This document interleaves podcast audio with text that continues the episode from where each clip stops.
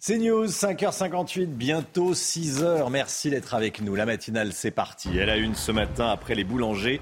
Les restaurateurs vont être reçus à Bercy. On va en rencontrer un pour qui c'est trop tard. Il va devoir fermer ses portes. Il a fermé ses portes, écrasé par le prix de, de l'énergie. C'est rare. Tous les syndicats sont d'accord pour dire non à la réforme des retraites. On semble cependant se diriger vers un report de l'âge légal à 64 ans. Gauthier Lebret est avec nous. À tout de suite, Gauthier. Une course-poursuite en plein Paris avec comme point de départ les Champs-Élysées. Les délinquants, le délinquant est semble-t-il un trafiquant de drogue. Il a terminé sa course dans un bus. Il a appelé ses complices à la rescousse pour tenter d'empêcher son interpellation. Nous sommes allés sur place. Plus de 80% des Français estiment que le système de santé français est en danger. Emmanuel Macron va faire des annonces demain Inflation, on n'a pas encore tout vu. Le pire est devant nous, nous dira Lomic Guillot. A tout de suite, Lomic. Les restaurateurs euh, aussi appellent à l'aide. Ils seront reçus aujourd'hui par Bruno Le Maire. Ils réclament des aides similaires à celles décidées pour les boulangers. Oui, on est allé en Dordogne où pour la deuxième fois en moins d'un an, un restaurant étoilé a dû fermer à cause du prix de l'énergie. Jérôme Rampenou et Antoine Estève. Adrien Soro nous ouvre les portes de la Ménardie. Dans la cuisine, le menu des desserts est encore au mur. Le restaurant était complet midi et soir, 17 salariés et un chiffre d'affaires en forte augmentation ces derniers mois. Pourtant, juste avant les fêtes de Noël, le vent tourne pour le chef du Périgord qui voit six années de sa vie s'écrouler en quelques heures. Son banquier décide de ne plus le suivre. Ça va passer, t'inquiète pas, ça va aller, ça va aller, ça va aller. Jusqu'au jour où tu vas recevoir un mail, alors que tu as eu euh, la personne trois heures avant au téléphone et qu'on te disait mais t'inquiète pas, ça va aller, il n'y a pas de souci. Et là, tu reçois un mail et là, euh, ben là c'est la fin. C'est raide. Déjà qu'on n'avait pas l'impression d'être soutenu. Euh, si vous voulez, euh, là, au-delà d'être lâché, on est tiré comme des lapins. Les dépenses explosent. L'électricité, le gaz, les matières premières pour les cuisines. Le jeune chef étoilé ne s'en sort plus. Il renonce. Sa société est mise en liquidation judiciaire. Le coût de l'énergie, si vous voulez, ça a vraiment été ce qui leur a dit. Bon là, les mecs, ils sont finis, ils sont terminés, euh, ça va les prendre à la gorge. Euh, ils s'en rendent pas encore compte, mais dans deux mois, c'est terminé, quoi. On paye plus cher le sucre, la farine, l'électricité, etc. Ça fait trop, ça fait trop. C'est pas possible. Comment voulez-vous que qui que ce soit assume des coûts qui se multiplient par 6 Adrien Soro a 200 000 euros de dette. Il ne pourra plus monter de nouvelles entreprises avant longtemps. Il espère maintenant trouver une place de chef salarié dans un grand restaurant. Voilà, personne ne peut assumer effectivement une multiplication par 6 du prix de, de, de l'énergie. C'est pour ça qu'il y a cette rencontre ce matin à Bercy. La réforme des retraites, le ministre du Travail Olivier Dussopt prend la parole ce matin dans le Parisien. Les Français sont plus raisonnables que certains responsables syndicaux. Il tend un peu la discussion, Gauthier Lebret.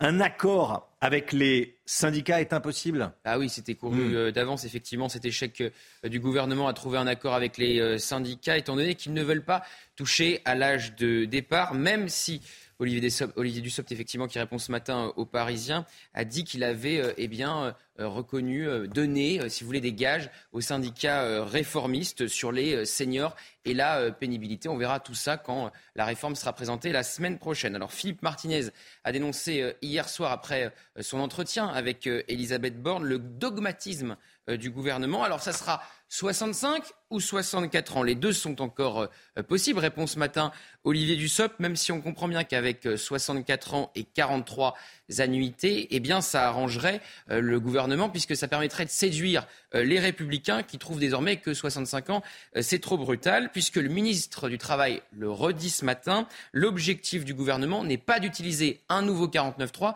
mais bien de trouver une majorité au Parlement. Reste une question, comment faire accepter cette réforme par les Français. Alors effectivement, vous avez rappelé sa phrase ce matin, euh, Romain, pour le ministre du Travail, les Français sont plus raisonnables que certains syndicats et plus responsables que certains politiques et comprennent parfaitement ce qu'on doit faire. Fin de citation. Alors, euh, c'est pas vrai du tout.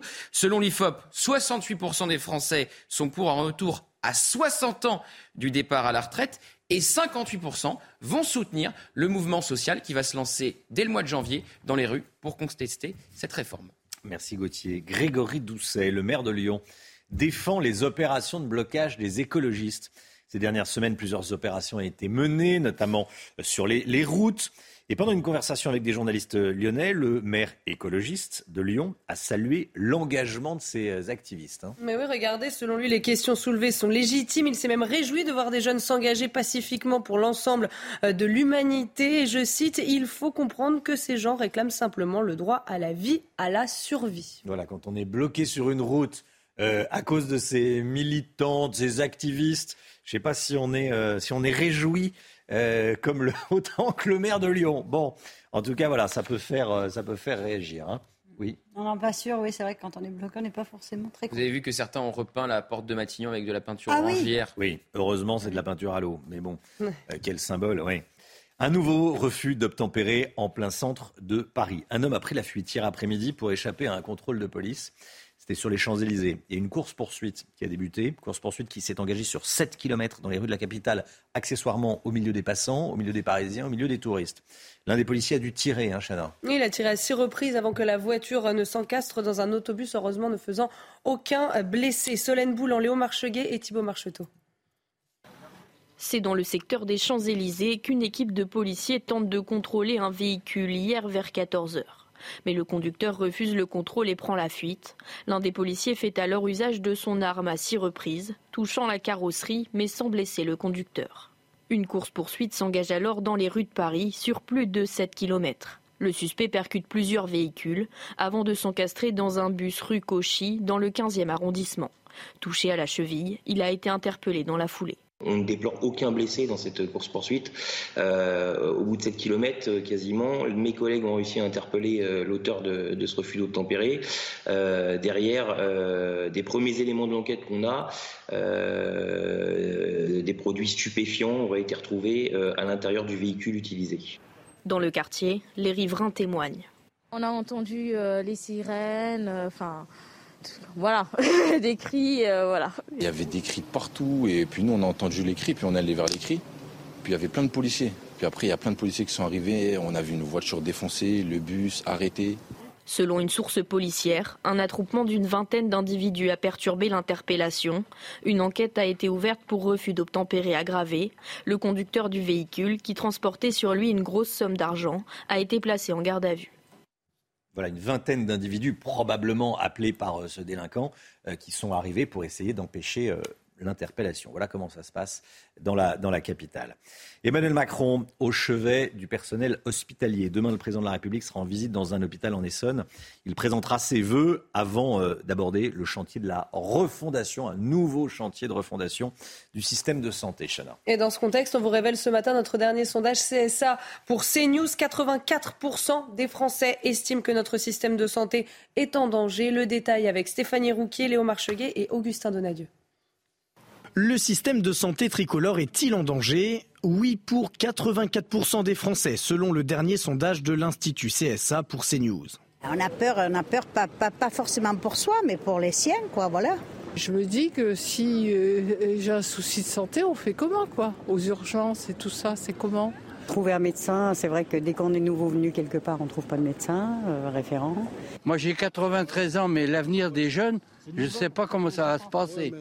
Une inquiétude partagée par tous les Français, quel que soit leur âge, leur profession ou leur opinion politique.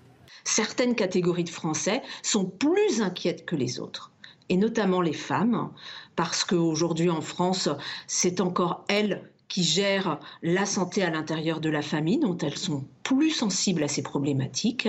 À l'origine de cette inquiétude, la pénurie de soignants, la qualité des soins prodigués par certains professionnels ou la situation de l'hôpital public surchargé, alors que l'épidémie de grippe, de Covid et de bronchiolite continue de sévir partout en France. La France va livrer de nouveaux chars à l'Ukraine. Il s'agit de chars de combat AMX 10 RC. C'est une première. Le général Clermont est avec nous. Bonjour mon général. Merci d'être en direct avec nous ce matin dans, la matinale CNews. Qu'est-ce qu'on sait de ces chars? On sait que ce sont des chars qui sont en service dans l'armée française.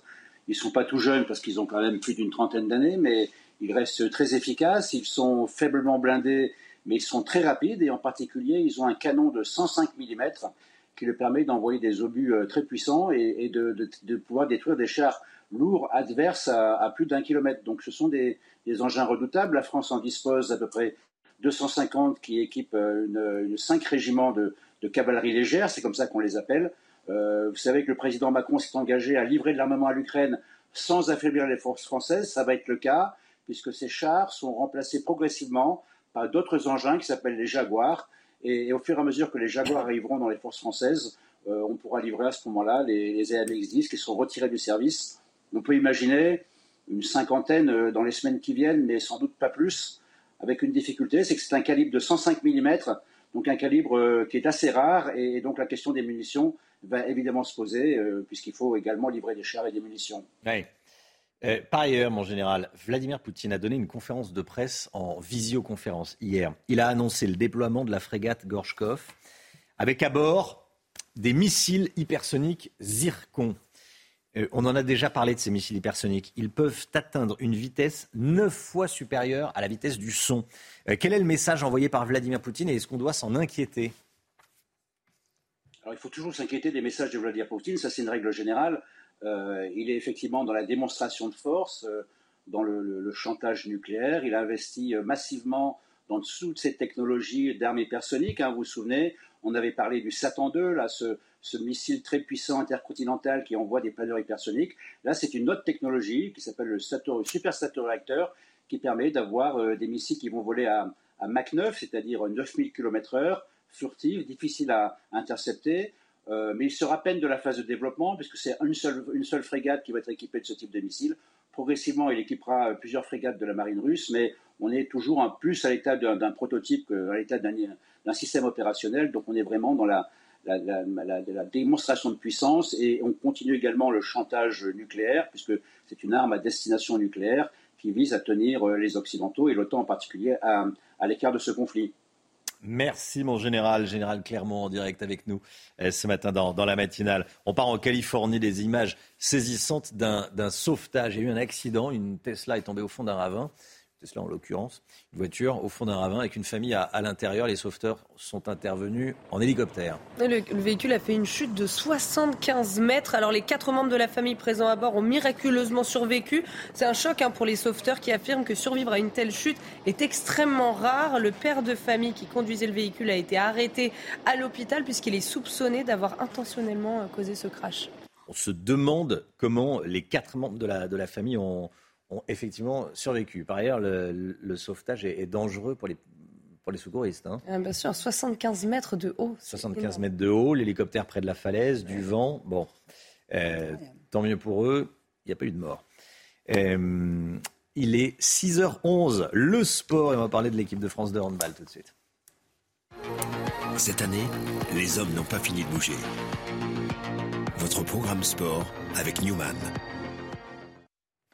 C'est l'heure des derniers ajustements pour l'équipe de France de, handball. Les Bleus ont disputé hier leur premier match de préparation pour le mondial. le mondial qui se déroulera euh, du 11 au 29 janvier. Grâce à une deuxième mi-temps plus aboutie, ils se sont imposés face aux Pays-Bas 43 à 32. Prochain rendez-vous samedi, ce sera contre l'Égypte. Samuel Umtiti, Umtiti, visé par des cris racistes. Hein. Ce sont les, les supporters du club italien de la Lazio Rome qui en sont à, l'origine lors de la victoire de Lecce contre Rome hier. Le match a été interrompu par l'arbitre, mais le mm. défenseur français lui-même a demandé euh, à ce qu'il reprenne, mais touché euh, par ces insultes, il a finalement fondu en larmes euh, dans les bras de son président à l'issue du match. Et puis le président de la FIFA, Gianni Infantino, a réagi sur Instagram. Regardez, crions haut et fort non au racisme que l'énorme majorité des supporters, qui sont des gens bien, se soulèvent pour faire taire tous les racistes une fois pour toutes.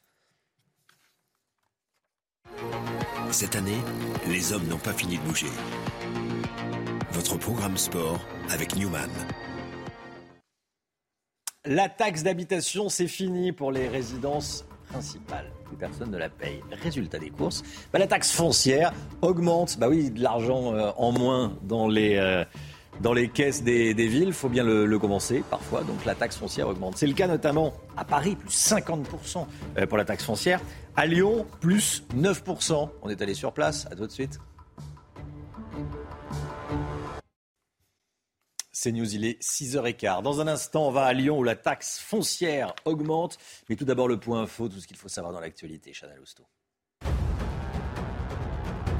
Les habitants d'un quartier de Besançon dans le Doubs appellent au secours. Il s'agit du quartier de Planoise. Un collectif de 25 personnes a envoyé une lettre à Emmanuel Macron pour l'interpeller sur les violences qu'ils subissent au quotidien. Ils demandent notamment plus de moyens policiers dans ce quartier gangréné par le trafic de drogue. Emmanuel Macron qui reçoit les boulangers à l'Elysée. C'est aujourd'hui la cérémonie traditionnelle de la galette des rois. Vous le savez, les boulangers sont très impactés par la hausse des prix de l'énergie. Alors malgré l'annonce de plusieurs aides, l'appel à manifester du 23 janvier à Paris est maintenu.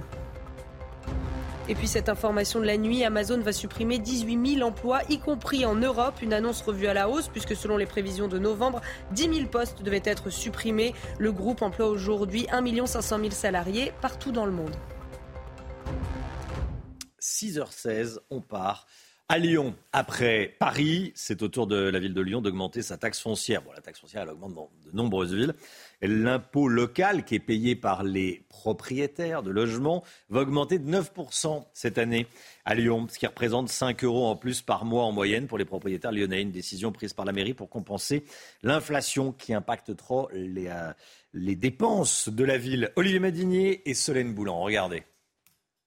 Si vous êtes propriétaire d'un bien dans la ville de Lyon, votre taxe foncière va augmenter, plus 9% en 2023. Une décision prise par la mairie avec une raison étonnante, la flambée des coûts de l'énergie et l'inflation qui alourdissent la facture de la ville d'au moins 30 millions d'euros. Pour les propriétaires d'un deux pièces de 40 mètres carrés, l'augmentation sera par exemple de 33 euros par an, soit 2,75 euros par mois. Pour les propriétaires d'un trois pièces de 75 mètres carrés, la hausse sera de 43 euros par an, soit 3,60 euros par mois. 30% des Lyonnais sont concernés. La plupart ne comprennent pas cette augmentation. C'est toutes les personnes qui, comme moi, ont travaillé toute leur vie, qui ont mis un peu d'économie de côté, qui ne sont pas riches et qui, qui payent euh, bah, pour l'ensemble des, des, habitants de Lyon. Voilà. Ça ne devrait pas être que les propriétaires, parce que les propriétaires, moi j'ai un crédit, donc à la fin je vais être étouffé. Même son de cloche du côté de l'opposition. Aujourd'hui, ce qui est totalement incompréhensible, c'est que le maire de Lyon vient augmenter les impôts de 9% à Lyon, alors que nous avons l'inflation, alors que nous avons une explosion des coûts de l'énergie, alors que l'État a revalorisé les bases, ce qui fait que la ville de Lyon a obtenu 17 millions d'euros supplémentaires. Et le maire de Lyon vient finalement eh ben, chercher dans la poche des Lyonnais le gaspillage qu'il a dans l'autre sens, notamment sur le budget euh, de fonctionnement. La mesure devrait être votée en conseil municipal le 19 janvier prochain construire des taxis volants électriques. C'est le pari de Stellantis. Vous savez, Stellantis, c'est euh, le nouveau nom de, PSA. Et, euh, Stellantis qui fabrique des voitures, hein, Peugeot, Citroën, euh, Fiat, et qui a annoncé hier apporter jusqu'à 150 millions de dollars à la société Archer, qui fabrique des taxis volants. ce partenariat permettra d'accélérer la mise en production de ces appareils qui devraient commencer fin de l'année prochaine. Toutes les explications avec Geoffrey Defebvre. Stellantis a annoncé la construction des taxis volants électriques de la société américaine Archer. Baptisé Midnight, le taxi volant pourrait transporter jusqu'à 4 passagers et parcourir des trajets consécutifs d'environ 30 km avec un temps de recharge d'environ 10 minutes entre chaque trajet. Soyons clairs, ce n'est pas seulement une annonce sur la fabrication, ceci est une annonce sur l'engagement continu de Stellantis à repousser les limites de la mobilité, aidant à conduire le monde dans un nouveau chapitre du transport aérien. Né en 2021 de la fusion des groupes PSA et Fiat Chrysler Automobiles, Stellantis devient fabricant contractuel exécutif du taxi volant et va investir jusqu'à 150 millions de dollars dans l'entreprise américaine Archer. Stellantis ne cesse de repousser les limites pour offrir à tous des solutions de mobilité éco-responsables sur la route comme dans les airs. Offrir à Archer nos capacités de fabrication en soutien est un nouvel exemple de la manière dont Stellantis compte façonner la mobilité de demain. Grâce à Stellantis, Archer devrait pouvoir construire jusqu'à 650 appareils par an dans un premier temps. Carlos Tavares, le PDG de Stellantis, a estimé que Midnight serait idéal pour des trajets entre les aéroports de Roissy, Orly et Beauvais. Là, on voit un avion. Pour l'instant, ça sera juste pour des, pour des petits trajets. Hein, ces, taxis volants électriques. Voilà, Stellantis, c'est Peugeot, c'est Citroën, euh, c'est Fiat, et qui met des, billes. Bon, vous monteriez à bord Voilà, c'est la euh. Oui, pourquoi pas, mais je crois que ça va coûter un peu cher. C'est Michel Chevalet qui nous expliquait ça la dernière fois. Bon, en oubliant le en prix. oubliant le prix, avec plaisir. Avec plaisir, vous n'avez pas peur Non, j'ai pas peur. De... En première, dans les. Non. Alors non, je ne ferai pas partie du crash test. Mais... oui, du crash test. Mais quand ce sera bien élaboré, d'accord, avec plaisir. les funérailles de Benoît XVI. On va regarder ces images. Au Vatican, les derniers préparatifs sont en cours. La cérémonie va débuter à 9h30, place Saint-Pierre. Voilà des images en direct de la, de la place Saint-Pierre. La dépouille de Benoît XVI qui sera inhumée après la cérémonie dans la crypte de la, de la basilique Saint-Pierre. La cérémonie ce matin sera présidée par le pape François. C'est Gérald Darmanin qui euh, représentera la France. Et hier soir, il y a une messe solennelle qui a été euh, célébrée pour Benoît XVI à l'église Saint-Sulpice à Paris. Hein. Elle a rassemblé entre 2005 et 3000 fidèles euh, venus lui rendre un dernier hommage. L'archevêque de Paris, monseigneur Laurent Ulrich, a salué un pape devenu celui de la doctrine sociale, de la liberté de conscience et du dialogue interreligieux. Et pour les fidèles, c'est surtout son enseignement qui restera à écouter même s'il n'était pas très médiatique et il a eu une, action de fond. Il faut que tout le monde lise encore ses ouvrages. Il a eu un apport théologique formidable. En tant que, chrétien catholique, euh, nous sommes en deuil après le, après le décès d'un pape, de ce pape émérite. Et puis, euh, c'est également euh, un pape qui, pour nous, nous semblait à contre-courant de certaines idées aujourd'hui. Oui, c'est une manière de rendre hommage à un grand pape qui nous a vraiment beaucoup apporté, beaucoup éclairé de son enseignement accessible et essentiel. C'est un pape qui a, fait avancer les choses. C'est un des, même le premier à avoir vraiment tapé du poing sur la table sur les abus sexuels dans l'Église. C'est un pape qui a fait énormément avancer. Je trouve que c'est important tout de même pour un, homme qui a tant apporté à l'Église euh, de venir saluer sa, mémoire aujourd'hui. Voilà, et on sera avec Émeric Perbou en direct de Rome à, à 8h. 6h22, restez bien avec nous sur CNews. Dans un instant, l'économie, l'inflation, le pire est à venir. On n'a pas encore euh, vécu le pic d'inflation. Ça devrait être et dans les, dans les prochains mois. À tout de suite. 6h24, l'économie. L'INSEE anticipe un pic d'inflation pour les prochaines semaines. Mais pour le moment, l'inflation est en recul au mois de décembre. C'est plutôt une bonne nouvelle Oui, une bonne nouvelle et puis une bonne surprise aussi, hein, parce que l'INSEE avait prévu une inflation à 6,6% en fin d'année après 6,2% en octobre et novembre. Et finalement, le chiffre est tombé hier. L'inflation n'aura été que, si on peut dire, de 5,9% sur un an en décembre. Cette bonne nouvelle s'explique par le recul actuel euh, des prix de l'énergie qui jusqu'à présent tirait l'inflation.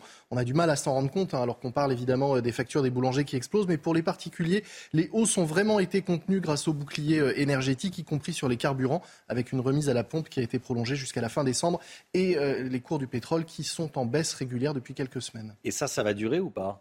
Alors là, j'ai de moins bonnes nouvelles. A priori, non. L'INSEE anticipe une hausse de l'inflation en ce début d'année avec la fin justement de la remise à la pompe et la nouvelle version du bouclier énergétique qui va permettre une hausse de 15% du prix du gaz en janvier et de 15% du prix de l'électricité en février. L'inflation pourrait donc atteindre son pic en janvier et février à 7%, vous le voyez, avant de commencer à refluer à partir de mars pour se stabiliser à 5,5% au mois de juin. Bruno Le Maire, lui, vise une inflation de 4,3% en moyenne sur l'ensemble de 2023. On verra s'il arrive à tenir ce, ce, chiffre. Selon la Banque de France, l'inflation pourrait changer de nature en 2023 et ne plus être alimentée par la hausse des prix de l'énergie, mais par la hausse des salaires. Oui, ces derniers vont en effet augmenter en moyenne de 6% et ça nourrira à son tour, estiment les économistes de la Banque de France, les prix en redonnant du pouvoir d'achat aux ménages. Alors, l'argent à dépenser, donc les prix vont augmenter, ça va nourrir l'inflation. Oui la France reste la meilleure élève de la zone euro C'est vrai qu'on l'a beaucoup dit hein, ces derniers mois qu'on était mieux classé que les autres. Eh bien non, l'Espagne fait désormais mieux que nous avec une inflation de 5,8% en décembre et l'écart avec les autres pays risque de se, réduire. La plupart de nos voisins ont déjà passé le pic de l'inflation alors qu'il alors qu'il est a priori encore devant nous. C'est l'effet retard de certaines mesures, ce que certains euh, ont appelé l'effet reculé pour mieux sauter. C'était votre programme avec XXL Maison, Mobilier Design et Décoration. C'est News 6h26, le temps tout de suite et on commence avec la météo des neiges. La météo avec BDOR. L'agence BDOR vous donne accès au marché de l'or physique. L'agence BDOR, partenaire de votre nouvelle épargne. Les conditions pour skier sur les massifs, 27 pistes sur 35 ouvertes à Puy-Saint-Vincent, une neige dure où il est tombé 30 cm de neige le 13 décembre dernier. Le risque d'avalanche hors parcours sécurisé est faible. Des températures positives à Saint-Maurice-sur-Moselle, mais la station est actuellement fermée au public par manque de neige en ce début d'année dans les Vosges. Mais quelques flocons pourraient tomber pour cette matinée de jeudi dans le Jura à haute altitude. 8 pistes sur 43 ouvertes à Champs-Rousse où il est tombé 10 cm de neige mi-décembre, une qualité de de la neige dure, forcément. Là aussi, le risque d'avalanche est toujours faible. Tout à l'heure, les conditions météo en montagne, justement. La météo avec BDOR. L'agence BDOR vous donne accès au marché de l'or physique. L'agence BDOR, partenaire de votre nouvelle épargne. Le temps, Alexandra Blanc, va prendre la direction de la Bretagne. La météo avec Groupe Verlaine. Solution de centrale photovoltaïque avec option de stockage pour profiter de la lumière, même en cas de coupure. Alexandra Blanc, vous nous emmenez à Saint-Malo, temps pluvieux ce matin. Oui, temps pluvieux, temps nuageux sur les deux tiers nord du pays avec des conditions météo assez contrastées. Hier, le temps est resté bien bouché euh, du côté de Saint-Malo avec localement quelques trouées. On va conserver à peu près le même type de conditions. Finalement, la journée euh, d'aujourd'hui ressemble fortement à celle d'hier. Alors au programme, un temps nuageux et pluvieux sur les trois quarts du pays. On aura un petit peu de neige ce matin au-delà de 2000 mètres d'altitude, donc vraiment à très haute altitude. Et puis à noter également un temps assez brumeux le long de la Garonne ou encore entre la Côte d'Azur et la Corse avec le retour du vent. Dans l'après-midi, très peu d'évolution, toujours un temps assez variable, localement des averses entre la Bretagne, la Touraine, le bassin parisien, l'Auvergne ou encore en allant euh, vers le nord-est. On retrouve en revanche un temps très lumineux et presque printanier autour du golfe du Lion avec le retour du Mistral et de la Tramontane. Et donc, conséquence, eh bien, le ciel est parfaitement dégagé. Les températures, grande douceur ce matin. Regardez, 12 degrés à Paris, 12 degrés à Nantes ou encore 3 degrés à Grenoble. Quasiment pas de gelée. Dans l'après-midi, eh bien, les températures restent presque printanière, 15 degrés à Paris en moyenne, 15 degrés également à Rennes, localement jusqu'à 19 degrés, vous le voyez, du côté de Perpignan, 18 degrés à Marseille et à Montpellier et 17 degrés à Bordeaux. La suite du programme, conditions météo assez mitigées avec, regardez, beaucoup de grisailles vendredi après-midi sur le nord, retour du vent sur le nord-ouest et puis samedi et dimanche, journée assez maussade. On aura du vent, de la pluie, mais toujours de la grande douceur. Vous avez regardé la météo avec Groupe Verlaine. Isolation thermique par l'extérieur avec aide de l'État. Groupe Verlaine, le climat de confiance. C'est News, il est 6h30. Bienvenue à tous et merci d'être avec nous à la une ce matin. Des citoyens d'un quartier de Besançon qui lancent un appel au président de la République. Ils n'en peuvent plus de l'insécurité. Écoutez, les parents n'osent plus faire sortir leurs enfants l'après-midi.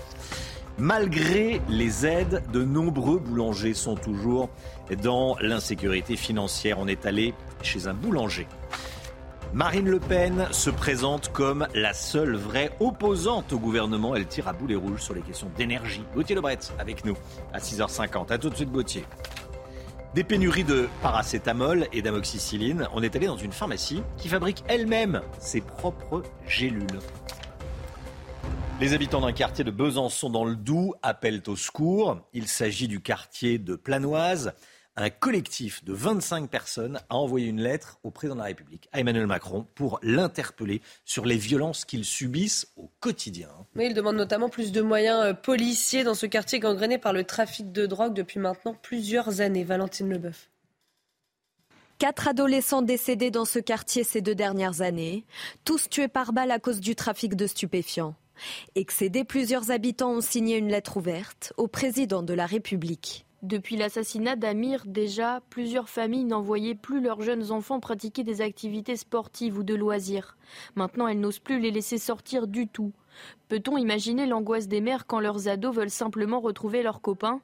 Dans la partie centrale du quartier, les gens ont peur. Une initiative soutenue par cet élu local. Aujourd'hui, eh bien, euh, sur Planoise, ça joue euh, à la AK-47, c'est-à-dire à la Kalachnikov, et on aspire à, autre chose pour notre jeunesse euh, aujourd'hui. Et, ça s'est dégradé au fil des années parce qu'on a abandonné petit à petit le territoire, le territoire de Planoise et on l'a laissé à la délinquance. Le dernier décès est celui d'un adolescent de 15 ans, tué d'une balle dans le thorax le 22 décembre dernier. L'opposition demande des mesures sécuritaires fortes pour améliorer le quotidien des résidents. On est à peu près à 60 policiers municipaux sur le territoire euh, bisontin. Nous, on demande à ce que soient portés les effectifs de la police euh, municipale à plus de 100 policiers municipaux qui soient donc recrutés, formés et armés, qu'il y ait des brigades canines qui soient euh, installées. Cet élu propose aussi de délocaliser le prochain conseil municipal sur le quartier planoise pour échanger directement avec les habitants. L'ex-patron de la DGS, Bernard Bajolet, mis en examen pour complicité de tentative d'extorsion. Un homme d'affaires accuse le service de renseignement d'avoir fait usage de la contrainte pour lui réclamer de l'argent en 2016. Il s'agit d'Alain Duménil, un homme d'affaires franco-suisse de 73 ans, largement controversé. Hein. Oui, son nom apparaît dans une longue liste d'affaires judiciaires et de litiges commerciaux relatifs à la gestion de ses entreprises. Bernard Bajolet se défend. L'objectif était une prise de contact courte et sans contrainte avec un homme considéré par l'institution comme insaisissable. Emmanuel Macron reçoit les boulangers à l'Elysée. C'est aujourd'hui la cérémonie traditionnelle de la galette des rois. Vous le savez, les boulangers qui sont très impactés par la hausse des prix de l'énergie. Hein. Le gouvernement a pris des mesures pour tenter de les soulager, mais qu'en pensent les premiers concernés? On leur a posé la question, Jeanne Cancard. Le gouvernement l'assure, il ne lâchera pas les boulangers. Pour soutenir cette profession fortement touchée par l'augmentation des coûts de l'énergie, l'exécutif a présenté hier une mesure exceptionnelle. Les boulangers peuvent désormais résilier sans frais leur contrat de fourniture d'électricité en cas de hausse de prix trop importante. Cette aide vient s'ajouter à celle déjà existante, mais encore trop méconnue selon Bruno Le Maire. Tout d'abord, il y a les guichets d'aide au paiement des factures de gaz et d'électricité. Les boulangers peuvent également bénéficier de l'amortisseur électricité visant à faire baisser leurs factures de 20% en moyenne. Enfin, les entreprises ont aussi la possibilité de demander de reporter le paiement des charges sociales et fiscales. Mais pour ce boulanger, ces aides pourraient ne pas suffire. Aujourd'hui, ces mesurettes qu'on est en train de donner, c'est des pansements euh, mis pas pour sauver le soldat, mais juste pour lui donner l'espoir qu'il va peut-être être sauvé. Au total, 12 milliards d'euros sont sur la table pour tenter d'accompagner les PME en France. Voilà, et on sera en direct avec un, boulanger de Sifour, les plages dans le Var à 7 heures. La réforme des retraites. Écoutez ce qu'a dit le président de la CFTC, Thierry Chabagnier, qui était reçu par la Première ministre hier. Selon lui, la réforme doit euh, reposer sur les entreprises et ça coûterait quelques euros par mois euh, d'éviter cette réforme. S'il faut faire un dernier effort, qui est un effort sur les cotisations, beaucoup de Français préféreraient payer 2 euros par mois que travailler 3 ans de plus, même si on est dans une situation de pouvoir d'achat qui est compliquée. Mais au départ, on parlait d'augmentation de cotisation à 15-20 euros par mois. Là, aujourd'hui, on peut le faire à 2-3 euros par mois. Si et seulement si les entreprises cotisent également, parce qu'il faut de la justice. Aujourd'hui, cette réforme ne repose que sur les salariés. Les entreprises mettent 5 euros par mois par salarié, les salariés mettent 2 euros, 2-3 euros par mois, c'est 7 milliards qui rentrent, il n'y a plus de déficit. Le Mick Guillot, euh, ça a besoin, ça mérite explication ce que vient de dire euh, Thierry Chabagnier. Ça nous coûterait que quelques euros par mois, salariés et entreprises. Euh, d'éviter cette, euh, cette retraite Ce serait bien. Hein. Cette, cette, réforme des retraites Ce serait bien, mais je ne pense pas que ce soit possible. Malheureusement, il y a 29 millions d'actifs en France. S'ils payent 8 euros avec leurs employeurs tous les mois, ça fait 2,7 milliards euh, par an. Ça ne fait pas 7 milliards comme il le dit. Or, le déficit devrait être, selon le, le corps, le Conseil d'orientation des retraites, plutôt compris entre 7,9 et 17,2 milliards d'euros. En réalité, il faudrait cotiser entre 21 et 28 euros de plus par mois pour équilibrer les comptes. Après, comment les répartir entre salariés et le, débat euh, peut être là.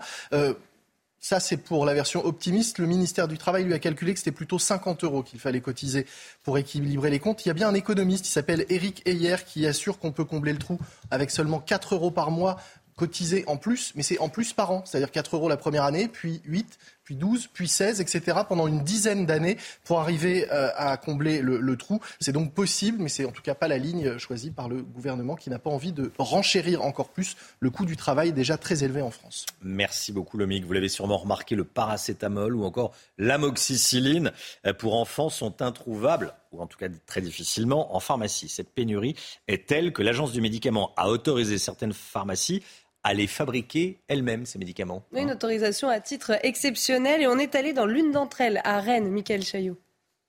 Ne vous fiez pas aux apparences, nous ne sommes pas dans un laboratoire, mais bien dans une pharmacie, une pharmacie dite préparatoire, c'est-à-dire habilitée à fabriquer certains médicaments. Là, je vais réaliser 300 gélules en une seule fois.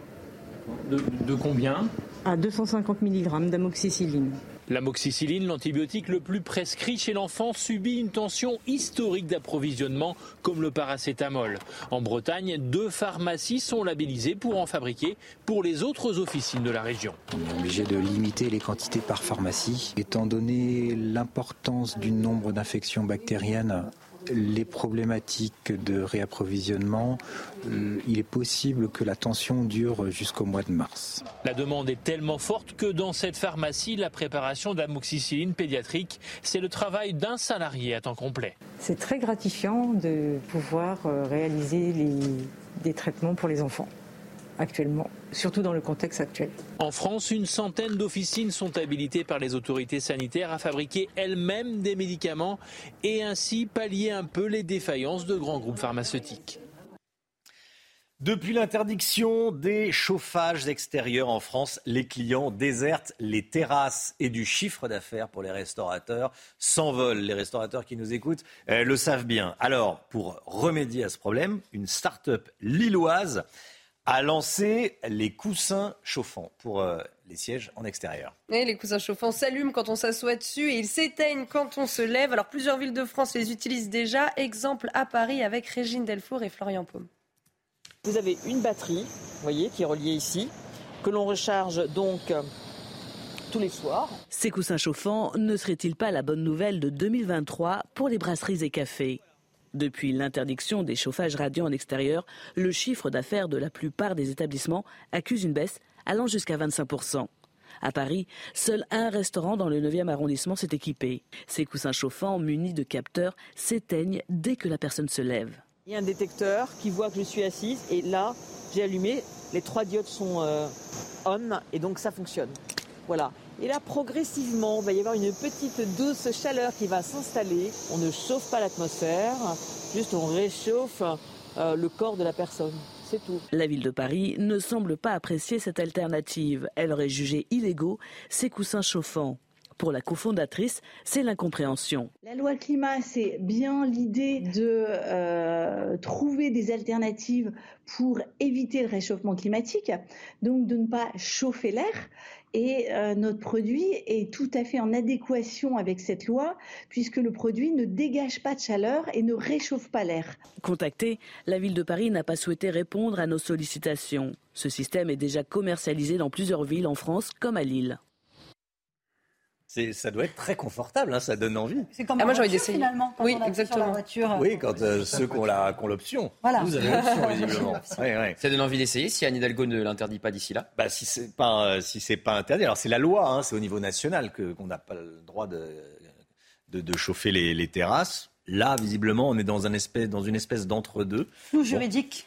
C'est un petit peu oui, ça doit, être la, ça doit être la zone grise. En tout cas, ça doit être confortable. Ça fait travailler une, une entreprise hein, qui a créé ça, qui s'appelle Cucho, oui, la bien nommée. Le nom nous a fait beaucoup rire.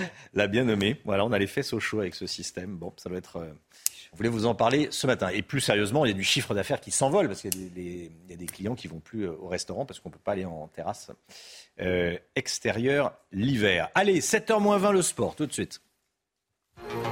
Cette année, les hommes n'ont pas fini de bouger. Votre programme sport avec Newman. C'est l'heure des derniers ajustements pour l'équipe de France de handball. Les Bleus ont disputé hier leur premier match de préparation pour le mondial qui se déroulera du, 11 au, 29 janvier. Hein. Oui, grâce à une deuxième mi-temps plus aboutie, ils se sont imposés face aux Pays-Bas 43 à 32. Prochain rendez-vous pour les Bleus samedi, ce sera contre l'Égypte. Robert Lewandowski L'attaquant star du Barça sera bien suspendu trois matchs en championnat. Hein. Il manquera le déplacement de dimanche sur la pelouse de l'Atlético Madrid, mais également les matchs face à Retafe et Gérone. Le Polonais s'était rendu coupable d'un geste d'humeur envers l'arbitre lors de son expulsion face à Osasuna le 8 novembre. Cette année, les hommes n'ont pas fini de bouger. Votre programme sport avec Newman. Le salon annuel des technologies à Las Vegas, plus de 100 000 professionnels qui se, déplacent. On va vous euh, parler des dernières technologies concernant la santé dans un instant, juste après la petite pause euh, pub. A tout de suite.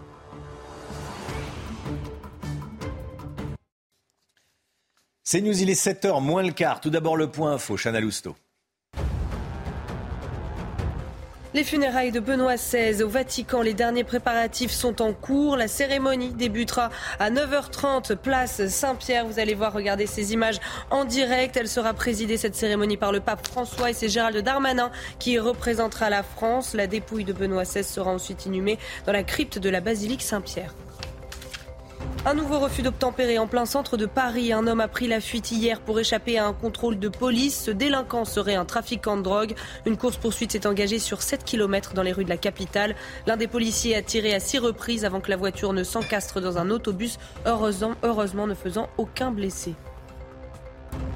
Et puis les restaurateurs aussi appellent à l'aide. Ils seront reçus aujourd'hui par Bruno Le Maire. Le ministre de l'économie sera accompagné d'Olivia Grégoire, ministre délégué chargé des PME. Les restaurateurs réclament des aides similaires à celles prises pour les boulangers ainsi qu'une extension du bouclier tarifaire.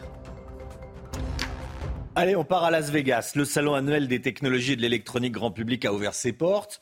Plus de 100 000 professionnels d'une centaine de pays sont attendus jusqu'à dimanche. C'est l'occasion pour nous de faire un, tour d'horizon des nouvelles inventions liées, il y en a beaucoup, à la santé. Augustin Donadieu, Sophia Dolé. Debout, allongé ou même assis, certaines innovations présentées au CES de Las Vegas pourraient bien changer votre vie. Quand vous commencez à ronfler, notre système va le détecter. Les coussins d'air à l'intérieur de l'oreiller vont gonfler ou dégonfler pour que votre tête tourne sur le côté. Ainsi, vos voies respiratoires sont dégagées et vous arrêtez de ronfler. Des innovations portées sur la santé qui permettent un suivi médical, comme ce boîtier posé dans les toilettes, mis au point par une entreprise française. Sa promesse, analyser votre urine à chaque passage au cabinet. Avoir ces données au quotidien va permettre et à l'utilisateur ou l'utilisatrice et au corps médical de mieux comprendre la santé de la personne, puisque ce ne sera pas des mesures qu'on va faire une fois tous les ans ou tous les deux ans, c'est vraiment des mesures qui sont au quotidien. Et certaines innovations ont déjà fait leurs preuves, comme ce défibrillateur portable développé par cet autre entrepreneur français. 17 vies ont déjà été sauvées en 2022 grâce à nos utilisateurs âgés de 3 à 83 ans. Des vies sauvées, des emplois créés, c'est l'objectif des 200 entreprises tricolores qui ont fait le trajet outre-Atlantique pour présenter leurs innovations jusqu'à dimanche. Ah mais ça fait du bien en fait. Euh. C'est News 6h47. Bon réveil à tous. Merci d'être avec nous dans un instant. Des informations exclusives. Marine Le Pen aux côtés des boulangers. Elle leur a adressé un message vidéo, les infos coulisses de Gauthier Lebret, dans euh, quelques instants, juste après la pause pub. A tout de suite.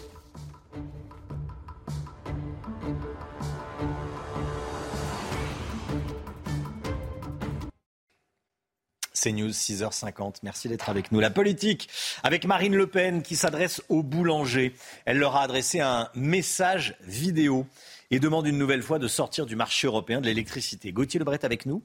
C'est un bon coup politique pour la, députée? Oui, ça lui permet de parler à tout un électorat, à la France qui se lève tôt, pour paraphraser Nicolas Sarkozy, ou la France qui bosse, pour paraphraser Gabriel Attal. Elle veut démontrer que ce qui arrive aux boulangers, aux artisans, n'est pas une fatalité, mais la conséquence de choix euh, politiques.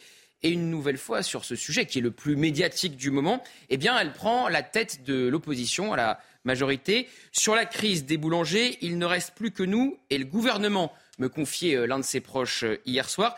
En plus, les députés du Rassemblement euh, national sont sommés par leur présidente d'occuper le terrain ce week-end, d'aller au contact des boulangers. C'est ce que va faire aujourd'hui Jordan Bardella du côté de Reims. Et eh bien, dans les autres oppositions, chez les Républicains, même si certains réclament désormais de sortir du marché européen de l'électricité, comme Marine Le Pen, donc c'était une de ses propositions pendant la campagne présidentielle, ils sont plus occupés à trouver un moyen de cacher leur reniement sur les retraites, puisque je vous rappelle qu'ils ne veulent plus de 65 ans, alors que c'était une proposition de leur candidate Valérie Pécresse, qu'à se faire entendre sur le sort des boulangers. Et pareil, à gauche, la lutte contre la réforme des retraites passe avant tout, sauf pour euh, Fabien Roussel et François Ruffin.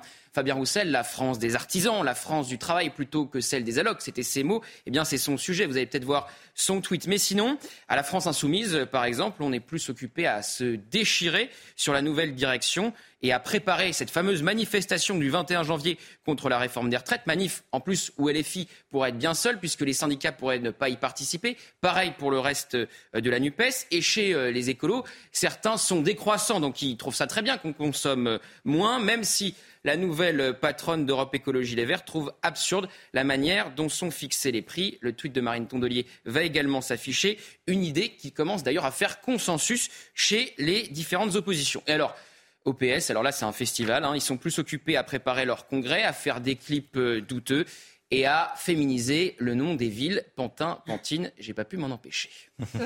Sur le fond, que dit euh, Marine Le Pen, brièvement? Alors, elle veut désindexer, vous savez, euh, le prix euh, de l'électricité de celui du gaz. Ça fait six mois hein, que Bruno Le Maire le promet, sans résultat pour le moment. Je vous le disais, elle veut sortir du marché européen de l'électricité, puisque vous savez qu'on produit une électricité à bas coût, mais elle est alignée sur l'électricité produite par les Allemands, beaucoup plus chère, avec des centrales euh, électriques et des centrales à charbon.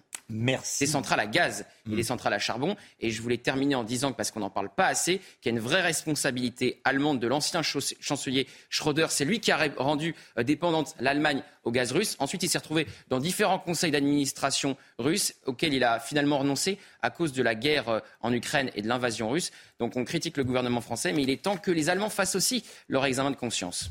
Sébastien Chenu, vice-président du Rassemblement national, sera l'invité de Laurence Ferrari à 8h15 ce matin. Sébastien Chenu, invité de Laurence, 8h15 dans la matinale. Il est 6h54. Merci Gauthier Lebret.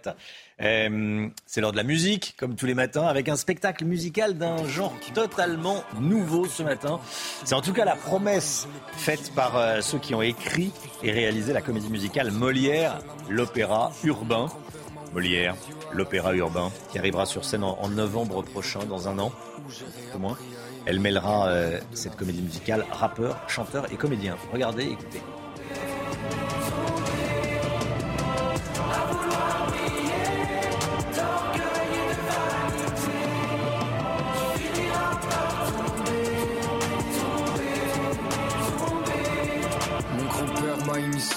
Aux gens vrais russes très bourrus, à la comédia dell'arte et au spectacle des rues. Dans les théâtres, j'ai découvert les prémices de ma passion.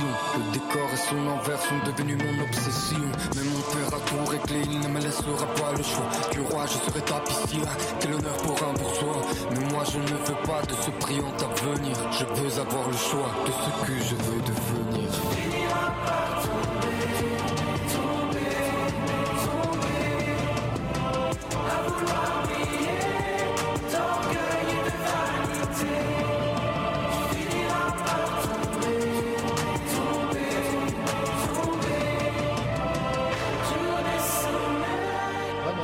Qu'il aurait validé euh, Molière cet opéra euh, euh, voilà, avec ses, textes en version rap. Il était en avance sur son temps, Molière, alors. Oui, qui sait, qui sait, qui sait. Voilà, des rappeurs, des chanteurs, des comédiens. Molière, l'opéra urbain, et on vous a fait découvrir cette, ce titre. Ce titre, ce titre, ce matin. Il est 6h56. Le temps tout de suite, Alexandra Blanc. La météo avec Groupe Verlaine. Solution de centrale photovoltaïque avec option de stockage pour profiter de la lumière, même en cas de coupure.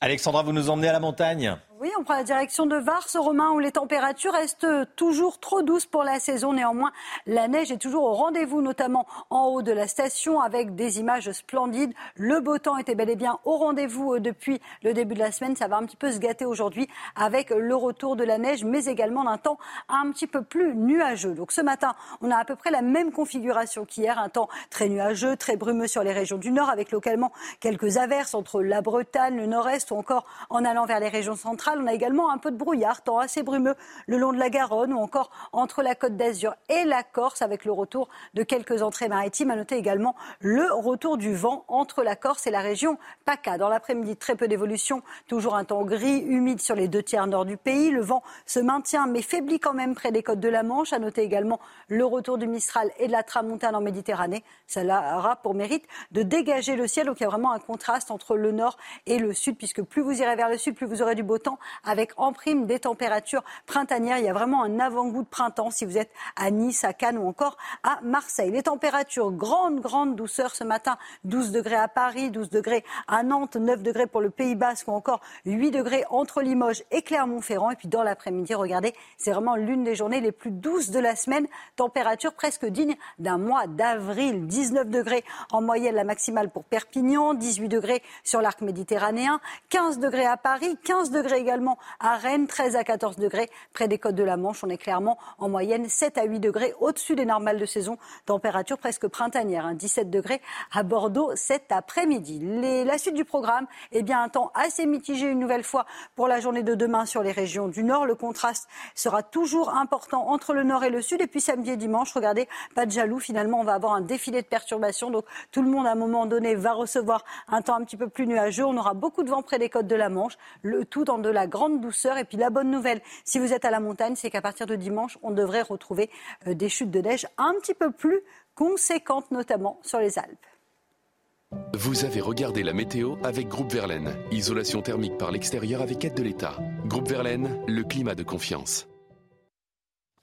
C'est News, il est bientôt 7h. Merci d'être avec nous. Bon réveil à tous, bon courage si vous partez travailler à la une ce matin. Après les boulangers, les restaurateurs vont être reçus à Bercy. On en a rencontré un pour qui c'est trop tard. Il a fermé ses portes, écrasé par le prix de l'énergie. C'est rare.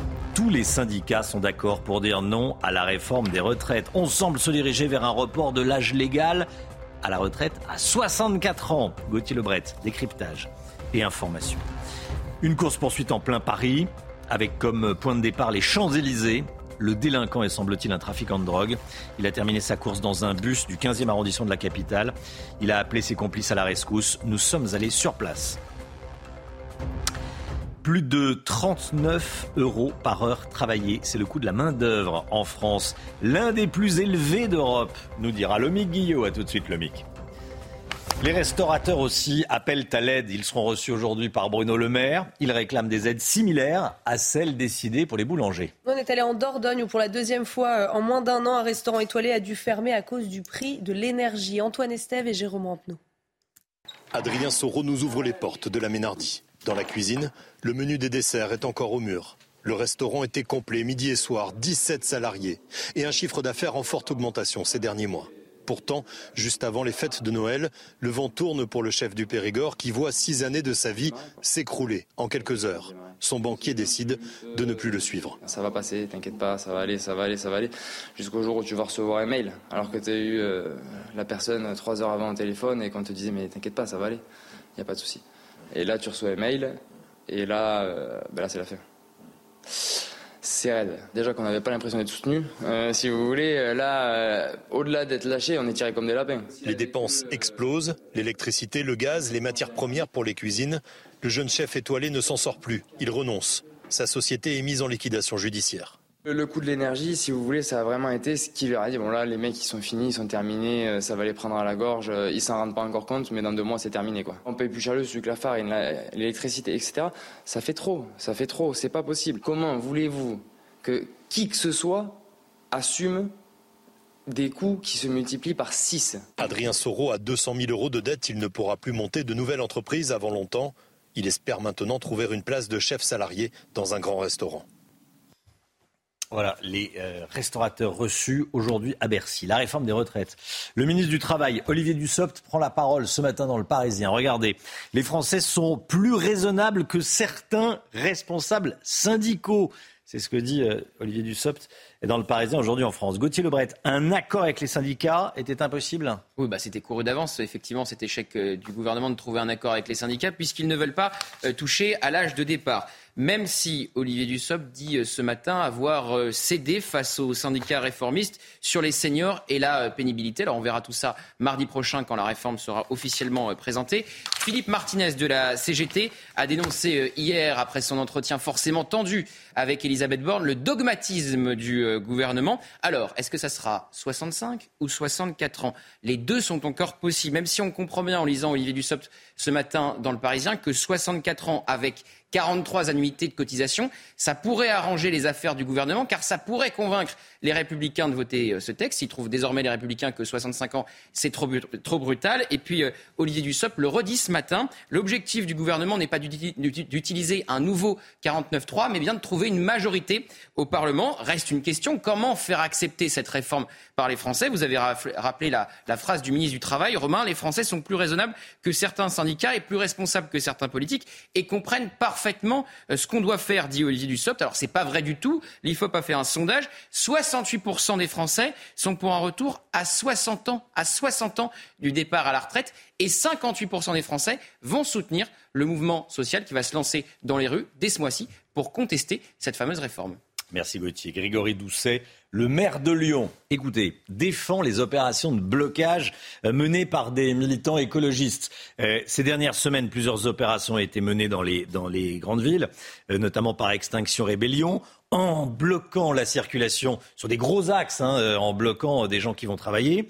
Pendant une conversation avec des journalistes lyonnais, ben, le maire écologiste de Lyon a salué l'engagement de ces activistes. Euh, selon lui, les questions soulevées par ces militants sont légitimes. Il s'est même réjoui de voir des jeunes s'engager pacifiquement pour l'ensemble de l'humanité. Bon, pacifiquement, quand on bloque la circulation, je ne sais pas si c'est vraiment pacifique. Mais euh, voilà, c'est réjouissant de voir des jeunes qui s'engagent pour l'ensemble de l'humanité. Il faut comprendre que ces gens réclament simplement le droit à la vie, à la survie. Oui, on, est, on peut demander le droit à la vie, à la survie sans bloquer la circulation et sans jeter de la peinture sur tous les, tableaux euh, des musées du monde entier. Un nouveau refus d'obtempérer en plein centre de Paris. Un délinquant a pris la fuite hier après-midi pour échapper à un contrôle de police, Chana. Hein. Une course-poursuite s'est euh, engagée sur 7 km dans les rues de la capitale, au milieu des passants. L'un des policiers a tiré à six reprises avant que la voiture ne s'encastre dans un autobus. Euh, Solène Boulan, Léo Marcheguet et Thibault Marcheteau. C'est dans le secteur des Champs-Élysées qu'une équipe de policiers tente de contrôler un véhicule hier vers 14 heures. Mais le conducteur refuse le contrôle et prend la fuite. L'un des policiers fait alors usage de son arme à six reprises, touchant la carrosserie mais sans blesser le conducteur. Une course-poursuite s'engage alors dans les rues de Paris sur plus de 7 km. Le suspect percute plusieurs véhicules avant de s'encastrer dans un bus rue Cauchy dans le 15e arrondissement. Touché à la cheville, il a été interpellé dans la foulée. On ne déplore aucun blessé dans cette course-poursuite. Euh, au bout de 7 km euh, quasiment, mes collègues ont réussi à interpeller euh, l'auteur de, ce refus d'obtempérer. derrière, des premiers éléments de l'enquête qu'on a, des produits stupéfiants auraient été retrouvés à l'intérieur du véhicule utilisé. Dans le quartier, les riverains témoignent. On a entendu les sirènes, enfin voilà, des cris, euh, voilà. Il y avait des cris partout, et puis nous on a entendu les cris, puis on est allé vers les cris. Puis il y avait plein de policiers. Puis après, il y a plein de policiers qui sont arrivés, on a vu une voiture défoncée, le bus arrêté. Selon une source policière, un attroupement d'une vingtaine d'individus a perturbé l'interpellation. Une enquête a été ouverte pour refus d'obtempérer aggravé. Le conducteur du véhicule, qui transportait sur lui une grosse somme d'argent, a été placé en garde à vue. Emmanuel Macron au chevet du personnel hospitalier. Demain, le président de la République sera en visite dans un hôpital en Essonne. Et dans ce contexte, on vous révèle ce matin notre dernier sondage CSA pour CNews. Regardez, 84% des Français estiment que notre système de santé est en danger. Le sport à présent. Le sport avec euh, du handball et l'équipe de France de handball qui se prépare pour le mondial. Cette année, les hommes n'ont pas fini de bouger votre programme sport avec Newman. L'équipe de France de hand qui a disputé son premier match de préparation pour le mondial qui va débuter la semaine prochaine. Hein. Oui, il se déroulera du 11 au 29 janvier prochain. Grâce à une deuxième mi-temps plus aboutie, ils se sont imposés les Bleus face aux Pays-Bas 43 à 32. Prochain rendez-vous samedi, ce sera contre l'Égypte. Et puis Samuel Umtiti visé par des cris racistes hier pendant le match qui opposait Lecce à Rome. Ce sont les supporters du club italien de la Lazio Rome qui sont à, l'origine de ces cris racistes. Le match a été euh, interrompu par l'arbitre, mais le défenseur français lui-même a demandé à ce qu'il reprenne. Touché par ces insultes, il a finalement fondu en larmes dans les bras de son président à l'issue du match. Vous propose de regarder la réaction du président de la FIFA, Gianni Infantino, sur Instagram. Crions haut et fort non au racisme que l'énorme majorité des supporters, qui sont des gens bien, se soulèvent pour faire taire tous les racistes une fois pour toutes. Cette année, les hommes n'ont pas fini de bouger. Votre programme sport avec Newman. 7h07, restez bien avec nous. Dans un instant, on sera en direct avec Eric Migliaccio, boulanger à Sifour-les-Plages dans le Var. Bonjour Eric Migliaccio, merci euh, d'être avec nous. Emmanuel Macron reçoit les boulangers à, l'Elysée, les boulangers qui bénéficient d'aide. Ça a été décidé par, euh, par Bercy. On va voir si ça vous satisfait, dans quel état d'esprit vous êtes. Merci beaucoup d'être avec nous. À tout de suite. C'est News, il est 7h10. Merci d'être avec nous. On part dans le Var. Retrouvez Eric Migliaccio. Bonjour. Merci d'être avec nous. Vous êtes boulanger à Sifour-les-Plages. Avec plaisir. Voilà, vous êtes boulanger à, à, Sifour, pas très loin de Toulon. Hein. Euh, vous travaillez Non, je suis à une dizaine de kilomètres. À une dizaine de kilomètres. Et, et vous travaillez, on, voit, on, le voit derrière vous, vous avez votre équipe en, en, plein, euh, en plein travail. Forcément, il est... Euh, il on est, en pleine action, oui. En, en pleine action. En pleine action. En pleine action. En pleine action. Bercy a mis en place toute une série de mesures euh, pour vous aider, euh, notamment le report du paiement des cotisations et des impôts. Bon, quelle est votre euh, réaction? Est-ce que vous soufflez un petit peu? Pas du tout si on ne peut pas payer, euh, et si, si, les boulangers vont avoir du mal à payer en 2023, je ne vois pas comment en faisant un report, on pourra payer plus tard. Surtout qu'on ne sait toujours pas si l'électricité va descendre, si le prix des matières premières vont descendre. Donc, à vrai dire, c'est reculer pour mieux sauter. C'est reculer pour mieux sauter. Vous, par exemple, vous avez combien de salariés? Alors, au total, j'en ai une dizaine avec des apprentis. Ah oui, une dizaine quand même. Il faut, faut, servir des, des salaires tous les, tous les mois. Euh, vous payez combien d'électricité par mois Alors, moi, je paye en moyenne 1500 euros d'électricité avant augmentation. Avant augmentation, et maintenant ben, J'attends ma facture. Donc vous attendez avec inquiétude J'attends ma facture, mais sur certaines boulangeries qui ont déjà reçu des factures, c'est du x4, x5, voire x8. Donc euh, ça menace énormément les entreprises. Alors, euh, vous avez certainement entendu que désormais vous pouvez résilier votre, votre contrat s'il y a des augmentations prohibitives. Est-ce que vous envisagez ça? Alors, pour résilier, c'est une bonne chose, mais pour aller où Comment? Et vu que l'électricité va coûter plus cher sur tous les fronts. Donc je ne vois pas comment on pourrait euh, trouver une solution euh, pour payer l'électricité moins cher. Ça va se jouer sur quelques centaines d'euros, euh, alors que nos factures vont être multipliées par 4, par 6, par 8. Je, je, je, pense qu'on n'est pas dans la bonne solution. On n'est pas dans la bonne solution. Alors dans chaque préfecture, il y a un fonctionnaire qui accueille les, boulangers. Hein, c'est ce que disait sur ce plateau, le plateau de la matinale, Olivia Grégoire hier, votre ministre, hein, interrogé par Laurence Ferrari. Euh, ça, c'est une bonne, c'est une bonne décision ou pas? Il y a beaucoup de boulangers qui vont à la, à la préfecture avec leurs papiers, leurs factures euh, et demander de l'aide?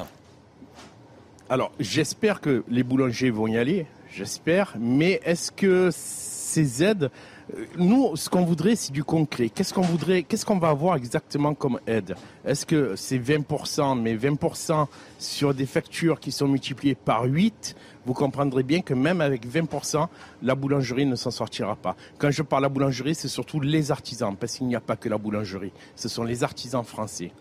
Oui, les artisans français. Vous la vendez combien, euh, votre, votre baguette? Alors la baguette, malheureusement, elle subit des augmentations parce qu'on parle d'électricité avant de vous dire le prix, excusez-moi, mais je tiens à vous informer que toutes les matières premières augmentent, mais euh, les prix flambent jusqu'à 30, 35%, 40%. Et euh, donc, euh, malheureusement, on est obligé, mais ça ne couvrira jamais, jamais toutes ces dépenses, toutes ces factures. Donc, la baguette qui était à 1,20€ il y a un an, et aujourd'hui à 1,40€. Et on ne sait même pas si on ne va pas continuer à augmenter ça devient vraiment un gros, un gros souci. Euh, il faut savoir que si on voudrait conserver notre marge euh, d'il y a simplement deux ans, il faudrait qu'on vende de la baguette 1,80€, voire 1,90€. 1,80€, 1,90€. Bon, ceci dit, le litre d'essence a énormément augmenté et les Français, euh, jusqu'à ce jour, le payent. Hein. 1,80€, 1,90€ le litre d'essence. Alors, est-ce qu'ils ne sont pas prêts à payer autant pour, euh, pour une baguette? Bon, euh, à ce jour, 1,40€. Oui, Eric Migliaccio Ouais. Excusez-moi, mais pour moi, la, vraie question qu'on se pose, le pain, c'est quand même un aliment principal, dans notre, surtout dans notre pays, hein, puisque en plus la baguette vient de rentrer dans le patrimoine de l'UNESCO. Euh, est-ce que le pain doit devenir un produit de luxe? C'est la question que je voudrais poser à l'État. C'est est-ce que le pain doit devenir un produit de luxe? Est-ce que le pain, ça doit être à la portée de tout le monde? Euh, je, Voilà. Donc je pense qu'il faut vraiment que l'État réagisse en urgence. 1,40€ pour l'instant votre baguette et il faudrait la euh, faire grimper le, prix à 1,80, 1,90 pour retrouver vos, marges d'avant. Euh, la galette, c'est une, boule, c'est une bouffée d'air euh, financière du, de, cette, de ce mois de janvier. À combien elle est la galette? Alors logiquement, logiquement, oui, c'est une bouffée d'air. Logiquement, c'est ça fait du bien pour la trésorerie avant d'affronter les durs mois de l'hiver. La baguette, il faut savoir que le beurre a été multiplié par 3 c'est-à-dire, avant, je payais le beurre 4 euros, 4 euros 50 kilos, on est aux alentours de 12 euros. Euh, la farine a augmenté, les amandes ont augmenté, ont doublé, le sucre a augmenté. Euh, malgré tout, euh, ben, la galette, nous, nous avons augmenté en moyenne de 5 euros le kilo. Euh, du prix qu'il y avait actuellement. Donc je pense que ça tourne dans les 40 euros exactement, hein, euh, oui 40 euros le kilo. Euh, mais c'est toujours pareil, on ne rentre pas dans nos clous par rapport à ce qu'il y avait avant parce qu'on a trop trop d'augmentation de matières premières. Trop d'augmentation de matières premières. Merci beaucoup Eric Migliaccio. Vous êtes rentré dans le concret. Hein. Elle, vaut combien la, la, galette chez vous? Ah ben vous en avez alors plusieurs personnes. pour, pour une 6 personnes, on compte à peu près 22 euros. 22 euros la 6 personnes. Bon, bah très bien. Merci beaucoup, Eric Migliaccio. Merci à vous. Euh, très bonne journée. Et, bonjour à, tous les, à tous les boulangers. Bon courage, voilà, euh, euh, à tous ceux qui se lèvent tôt comme, comme vous. merci beaucoup. 7h17, le point info, Chanel Housteau. Les habitants d'un quartier de Besançon dans le Doubs appellent au secours. Il s'agit du quartier de Planoise. Un collectif de 25 personnes a envoyé une lettre à Emmanuel Macron pour l'interpeller sur les violences qu'ils subissent au quotidien. Ils demandent notamment plus de moyens policiers dans ce quartier gangréné par le trafic de drogue. Cette information de la nuit, Amazon va supprimer 18 000 emplois, y compris en Europe. Une annonce revue à la hausse, puisque selon les prévisions de novembre, 10 000 postes devaient être supprimés. Le groupe emploie aujourd'hui 1 500 000 salariés partout dans le monde. Et puis les funérailles de Benoît XVI au Vatican. Les derniers préparatifs sont en cours. La cérémonie débutera à 9h30, place Saint-Pierre. Vous allez voir euh, des images en direct. Elle sera présidée, cette cérémonie, par le pape François. Et c'est Gérald Darmanin qui représentera la France. La dépouille de Benoît XVI sera ensuite inhumée dans la crypte de la basilique Saint-Pierre. Voilà, on était en direct il y a quelques instants avec ce, boulanger de Sifour, les plages. Voilà, c'était extrêmement euh, concret, hein, duplex réalisé par Stéphanie Rouquier.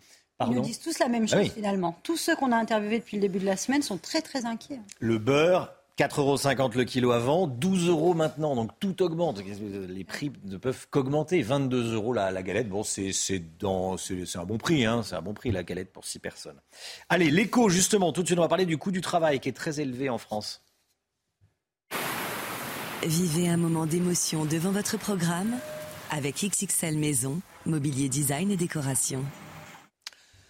39 euros et 20 centimes par heure travaillée, c'est le coût de la main-d'œuvre en France. Et le Méguillot, c'est l'un des coûts les plus élevés d'Europe. Hein. Oui, on est en cinquième position hein, quand on parle de coût de la main-d'œuvre en Europe, selon une enquête réalisée tous les quatre ans et publiée euh, hier par l'INSEE. En France, ce coût est donc de 39,2 euros par heure par rapport à un coût moyen en Europe qui est de 28,2 euros. Il est seulement ce coût du travail de 6,50 euros en Bulgarie. C'est le plus faible d'Europe. Et puis vous voyez pour les, les autres pays quelques chiffres. 22,4 euros le coût du travail horaire en Espagne, 37,2 en Allemagne et jusqu'à 47 euros pour le Luxembourg.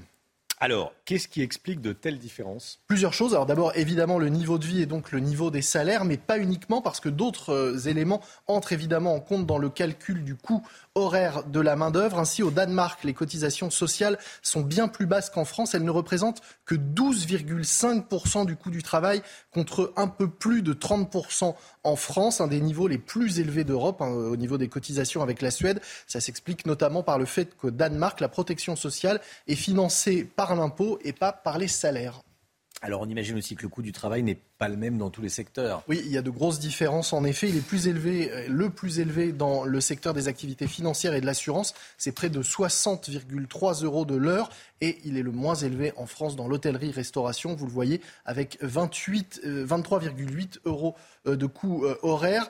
Ce coût du travail s'élève par ailleurs à 42,5 euros dans les sociétés de plus de 1000 salariés, les plus grosses entreprises. C'est 10 euros de plus que dans les petites et moyennes entreprises. Cet écart est encore plus marqué dans l'industrie avec 21,5 euros de différence. Et puis enfin, ce qu'on peut dire également, c'est que le coût du travail dépend de l'endroit où on, travaille. Il est nettement supérieur en Ile-de-France, 48,3 euros le coût horaire du travail en Ile-de-France contre 35,6 euros pour le reste du pays. Ça reste très élevé par rapport à nos voisins. C'était votre programme avec XXL Maison, Mobilier Design et Décoration.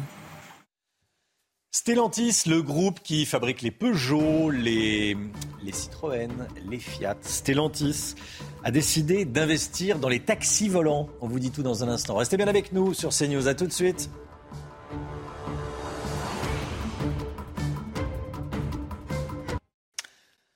Construire des taxis volants électriques, c'est le pari du constructeur automobile Stellantis. Vous savez, avant c'était PSA. Stellantis, Peugeot, Citroën, Fiat. Stellantis qui a annoncé ces dernières heures qu'il va apporter jusqu'à 150 millions de dollars à la société Archer, qui une société américaine qui fabrique ces taxis volants électriques. Hein. ce partenariat permettra euh, d'accélérer la mise en production de ces appareils qui devraient commencer fin de l'année prochaine. Toutes les explications avec Geoffrey Defebvre. Stellantis a annoncé la construction des taxis volants électriques de la société américaine Archer. Baptisé Midnight, le taxi volant pourrait transporter jusqu'à 4 passagers et parcourir des trajets consécutifs d'environ 30 km avec un temps de recharge d'environ 10 minutes entre chaque trajet. Soyons clairs, ce n'est pas seulement une annonce sur la fabrication, ceci est une annonce sur l'engagement continu de Stellantis à repousser les limites de la mobilité, aidant à conduire le monde dans un nouveau chapitre du transport aérien. Né en 2021 de la fusion des groupes PSA et Fiat Chrysler Automobiles, Stellantis devient fabricant contractuel exécutif du taxi volant et va investir jusqu'à 150 millions de dollars dans l'entreprise américaine Archer. Stellantis ne cesse de repousser les limites pour offrir à tous des solutions de mobilité éco-responsables sur la route comme dans les airs. Offrir à Archer nos capacités de fabrication en soutien est un nouvel exemple de la manière dont Stellantis compte façonner la mobilité de demain. Grâce à Stellantis, Archer devrait pouvoir construire jusqu'à 650 appareils par an dans un premier temps. Carlos Tavares, le PDG de Stellantis, a estimé que Midnight serait idéal pour des trajets entre les aéroports de Roissy, Orly et Beauvais. Voilà, il faut avoir confiance hein, dans ces appareils. Après, ça, dans, 20 ans, 30 ans, ça sera la norme. Hein. Il n'y a, pas de, a pas trop de, de débat. Pour l'instant... On n'a pas envie d'être le premier à monter dedans. Voilà. pas forcément. Pas forcément. Quand il y en aura une centaine.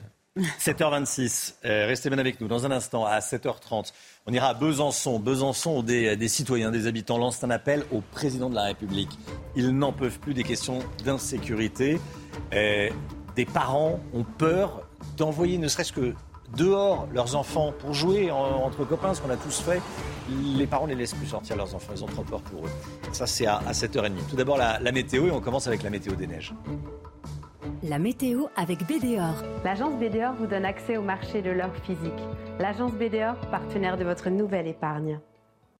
Les conditions pour skier sur les massifs, 27 pistes sur 35 ouvertes à Puy-Saint-Vincent, une neige dure où il est tombé 30 cm de neige le 13 décembre dernier. Le risque d'avalanche hors parcours sécurisé est faible. Des températures positives à Saint-Maurice-sur-Moselle, mais la station est actuellement fermée au public par manque de neige en ce début d'année dans les Vosges. Mais quelques flocons pourraient tomber pour cette matinée de jeudi dans le Jura à haute altitude. 8 pistes sur 43 ouvertes à Champs-Rousse où il est tombé 10 cm de neige mi-décembre. Une qualité de la neige dure, forcément. Là aussi, le risque d'avalanche est toujours faible. Tout à l'heure, les conditions météo en montagne, justement. La météo avec BDOR. L'agence BDOR vous donne accès au marché de l'or physique. L'agence BDOR, partenaire de votre nouvelle épargne. Le temps avec de la grisaille dans le nord. On voit ça avec Alexandra Blanc tout de suite. La météo avec Groupe Verlaine. Solution de centrale photovoltaïque avec option de stockage pour profiter de la lumière, même en cas de coupure. Grisaille dans le nord et dans l'ouest. Vous nous emmenez à La Rochelle, Alexandra Blanc Oui, regardez, le ciel est resté très très nuageux. Hier, quasiment pas euh, de soleil du côté de La Rochelle. Et on va conserver exactement le même type de temps aujourd'hui, même configuration qu'hier, avec un temps très nuageux, très humide sur les deux tiers nord du pays. En revanche, dans le sud, eh bien, un temps un petit peu plus lumineux, notamment sur les Pyrénées ou encore sur les Alpes du Sud. Donc ce matin, beaucoup de grisaille. Attention également au brouillard, localement assez important le long de la Garonne ou encore entre la Côte d'Azur et la Corse. Et puis dans l'après-midi, regardez très peu d'évolution. Une journée assez figée, grisaille tenace sur les régions du Nord. Toujours quelques averses, un petit peu de vent également euh, près des côtes de la Manche. Et puis regardez un temps toujours assez lumineux autour du golfe du Lion avec le retour du Mistral et de la Tramontane. Et donc, conséquence, le vent a souvent, très souvent d'ailleurs, mérite de dégager le ciel. Les températures, températures plutôt douces ce matin, 12 degrés à Paris ou encore du côté de Nantes. Et dans l'après-midi, les températures restent plutôt douces pour la saison, voire même bien trop douces. 19 degrés du côté de Perpignan, 17 degrés en moyenne à Bordeaux, 18 degrés à Marseille et 15 degrés notamment pour la région parisienne ou encore du côté de Rennes. Suite du programme, attention, grosse perturbation ce week-end avec le retour de la neige en montagne, du vent sur le nord, mais aussi de la grisaille. Vous avez regardé la météo avec Groupe Verlaine. Isolation thermique par l'extérieur avec aide de l'État. Groupe Verlaine, le climat de confiance. C'est News, il est 7h30. Merci d'être avec nous. Bienvenue à tous. À la une ce matin, des citoyens d'un quartier de Besançon qui lancent un appel à Emmanuel Macron. Ils n'en peuvent plus de l'insécurité. Les parents n'osent plus faire sortir leurs enfants l'après-midi. Malgré les aides, de nombreux boulangers sont toujours dans l'insécurité. On en parle beaucoup ce matin. C'est capital. On est allé chez un boulanger. Des pénuries de paracétamol et d'amoxicilline. On est allé dans une pharmacie qui fabrique elle-même ses propres gélules. Vous allez voir. Les habitants d'un quartier de Besançon dans le Doubs appellent au secours. Il s'agit du quartier de Planoise. Un collectif de 25 personnes a envoyé une lettre à Emmanuel Macron. Oui, il l'interpelle sur les violences qu'ils subissent au quotidien. Il demande notamment plus de moyens policiers dans ce quartier gangréné par le trafic de drogue depuis maintenant plusieurs années. Valentine Leboeuf. Quatre adolescents décédés dans ce quartier ces deux dernières années, tous tués par balle à cause du trafic de stupéfiants. Excédés, plusieurs habitants ont signé une lettre ouverte au président de la République. Depuis l'assassinat d'Amir, déjà, plusieurs familles n'envoyaient plus leurs jeunes enfants pratiquer des activités sportives ou de loisirs. Maintenant, elles n'osent plus les laisser sortir du tout. Peut-on imaginer l'angoisse des mères quand leurs ados veulent simplement retrouver leurs copains? Dans la partie centrale du quartier, les gens ont peur. Une initiative soutenue par cet élu local. Aujourd'hui, eh bien, euh, sur Planoise, ça joue euh, à la AK-47, c'est-à-dire à la Kalachnikov, et on aspire à, à autre chose pour notre jeunesse euh, aujourd'hui. Et, ça s'est dégradé au fil des années parce qu'on a abandonné petit à petit euh, le territoire, le territoire de Planoise et on l'a laissé à la délinquance. Le dernier décès est celui d'un adolescent de 15 ans, tué d'une balle dans le thorax le 22 décembre dernier. L'opposition demande des mesures sécuritaires fortes pour améliorer le quotidien des résidents. On est à peu près à 60 policiers municipaux sur le territoire euh, bisontin. Nous, on demande à ce que soient portés les effectifs de la police euh, municipale à plus de 100 policiers municipaux qui soient donc recrutés, formés et armés, qu'il y ait des brigades canines qui soient euh, installées. Cet élu propose aussi de délocaliser le prochain conseil municipal sur le quartier planoise pour échanger directement avec les habitants. Emmanuel Macron reçoit les boulangers à l'Elysée. C'est aujourd'hui la cérémonie traditionnelle de la galette des rois. Et vous le savez, les boulangers sont très impactés par la hausse des prix des matières premières et la hausse des prix de l'énergie. hein. Alors le gouvernement a pris des mesures pour tenter de les soulager, mais qu'en pensent les premiers concernés? On leur a posé la question, Jeanne Cancard. Le gouvernement l'assure, il ne lâchera pas les boulangers. Pour soutenir cette profession fortement touchée par l'augmentation des coûts de l'énergie, l'exécutif a présenté hier une mesure exceptionnelle. Les boulangers peuvent désormais résilier sans frais leur contrat de fourniture d'électricité en cas de hausse de prix trop importante. Cette aide vient s'ajouter à celle déjà existante, mais encore trop méconnue selon Bruno Le Maire. Tout d'abord, il y a les guichets d'aide au paiement des factures de gaz et d'électricité. Les boulangers peuvent également bénéficier de l'amortisseur électricité visant à faire baisser leurs factures de 20% en moyenne. Enfin, les entreprises ont aussi la possibilité de demander de reporter le paiement des charges sociales et fiscales. Mais pour ce boulanger, ces aides pourraient ne pas suffire. Aujourd'hui, ces mesurettes qu'on est en train de donner, c'est des pansements euh, mis pas pour sauver le soldat, mais juste pour lui donner l'espoir qu'il va peut-être être sauvé. Au total, 12 milliards d'euros sont sur la table pour tenter d'accompagner les PME en France. La réforme des retraites, on en parle. Le président de la CFTC, syndicat CFTC, le syndicat chrétien, Thierry Chabagnier, était reçu par la Première ministre hier. Selon lui, le report de l'âge de départ à 64 ou 65 ans pourrait être évité si les salariés, comme les entreprises, payaient chaque mois quelques euros. On l'écoute tout d'abord. S'il faut faire un dernier effort, qui est un effort sur les cotisations, beaucoup de Français préféreraient payer 2 euros par mois que travailler 3 ans de plus, même si on est dans une situation de pouvoir d'achat qui est compliquée. Mais au départ, on parlait d'augmentation de cotisation à 15-20 euros par mois. Là, aujourd'hui, on peut le faire à 2-3 euros par mois. Si et seulement si les entreprises cotisent également, parce qu'il faut de la justice. Aujourd'hui, cette réforme ne repose que sur les salariés. Les entreprises mettent 5 euros par mois par salarié, les salariés mettent 2 euros, 2-3 euros par mois, c'est 7 milliards qui rentrent, il n'y a plus de déficit. Voilà, Cyril Chabagnier, président de la, de la CFTC. Lomic Guillaume, vous avez entendu, hein, tout le monde a entendu sur le plateau le, le calcul de Cyril Chabagnier. Est-ce que ce calcul est crédible?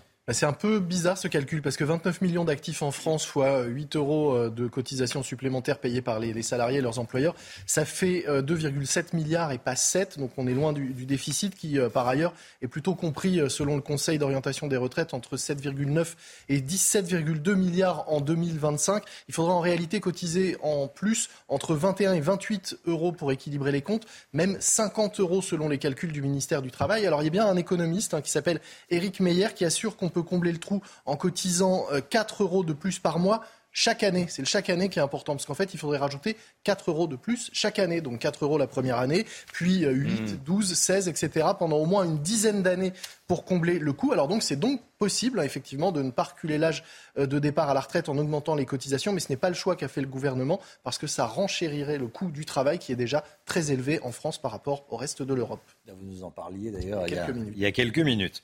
Et vous l'avez sûrement remarqué, le paracétamol et l'amoxicilline pour enfants sont introuvables ou presque en pharmacie. Cette pénurie est telle que l'agence du médicament, écoutez, a autorisé certaines pharmacies à fabriquer ces médicaments elles-mêmes. Une autorisation à titre euh, exceptionnel et on est allé dans l'une d'entre elles, à Rennes, avec Michael Chailloux. Ne vous fiez pas aux apparences, nous ne sommes pas dans un laboratoire, mais bien dans une pharmacie, une pharmacie dite préparatoire, c'est-à-dire habilitée à fabriquer certains médicaments. Là, je vais réaliser 300 gélules en une seule fois. De, de combien À 250 mg d'amoxicilline. L'amoxicilline, l'antibiotique le plus prescrit chez l'enfant, subit une tension historique d'approvisionnement comme le paracétamol. En Bretagne, deux pharmacies sont labellisées pour en fabriquer pour les autres officines de la région. On est obligé de limiter les quantités par pharmacie, étant donné l'importance du nombre d'infections bactériennes les problématiques de réapprovisionnement, euh, il est possible que la tension dure jusqu'au mois de mars. La demande est tellement forte que dans cette pharmacie, la préparation d'amoxicilline pédiatrique, c'est le travail d'un salarié à temps complet. C'est très gratifiant de pouvoir euh, réaliser des traitements pour les enfants actuellement, surtout dans le contexte actuel. En France, une centaine d'officines sont habilitées par les autorités sanitaires à fabriquer elles-mêmes des médicaments et ainsi pallier un peu les défaillances de grands groupes pharmaceutiques. Écoutez bien, depuis l'interdiction des chauffages extérieurs en France, les clients désertent les terrasses. Et tous les restaurateurs s'en plaignent parce qu'ils perdent du chiffre d'affaires qui, qui s'envole puisqu'il y a moins de clients sur les terrasses. Pour remédier à ce problème, une start-up lilloise a lancé, écoutez bien, les coussins chauffants. On a les fesses et le dos au chaud. Hein. Exactement, les coussins chauffants s'activent quand vous vous asseyez sur le siège et ils s'éteignent quand vous vous levez. Alors plusieurs villes de France les utilisent déjà. Exemple à Paris avec Régine Delfour et Florian Paume. Vous avez une batterie, vous voyez, qui est reliée ici, que l'on recharge donc tous les soirs. Ces coussins chauffants ne seraient-ils pas la bonne nouvelle de 2023 pour les brasseries et cafés? Depuis l'interdiction des chauffages radiants en extérieur, le chiffre d'affaires de la plupart des établissements accuse une baisse allant jusqu'à 25%. À Paris, seul un restaurant dans le 9e arrondissement s'est équipé. Ces coussins chauffants munis de capteurs s'éteignent dès que la personne se lève. Il y a un détecteur qui voit que je suis assise et là, j'ai allumé, les trois diodes sont euh, on et donc ça fonctionne. Voilà. Et là, progressivement, il va y avoir une petite douce chaleur qui va s'installer. On ne chauffe pas l'atmosphère, juste on réchauffe euh, le corps de la personne. C'est tout. La ville de Paris ne semble pas apprécier cette alternative. Elle aurait jugé illégaux ces coussins chauffants.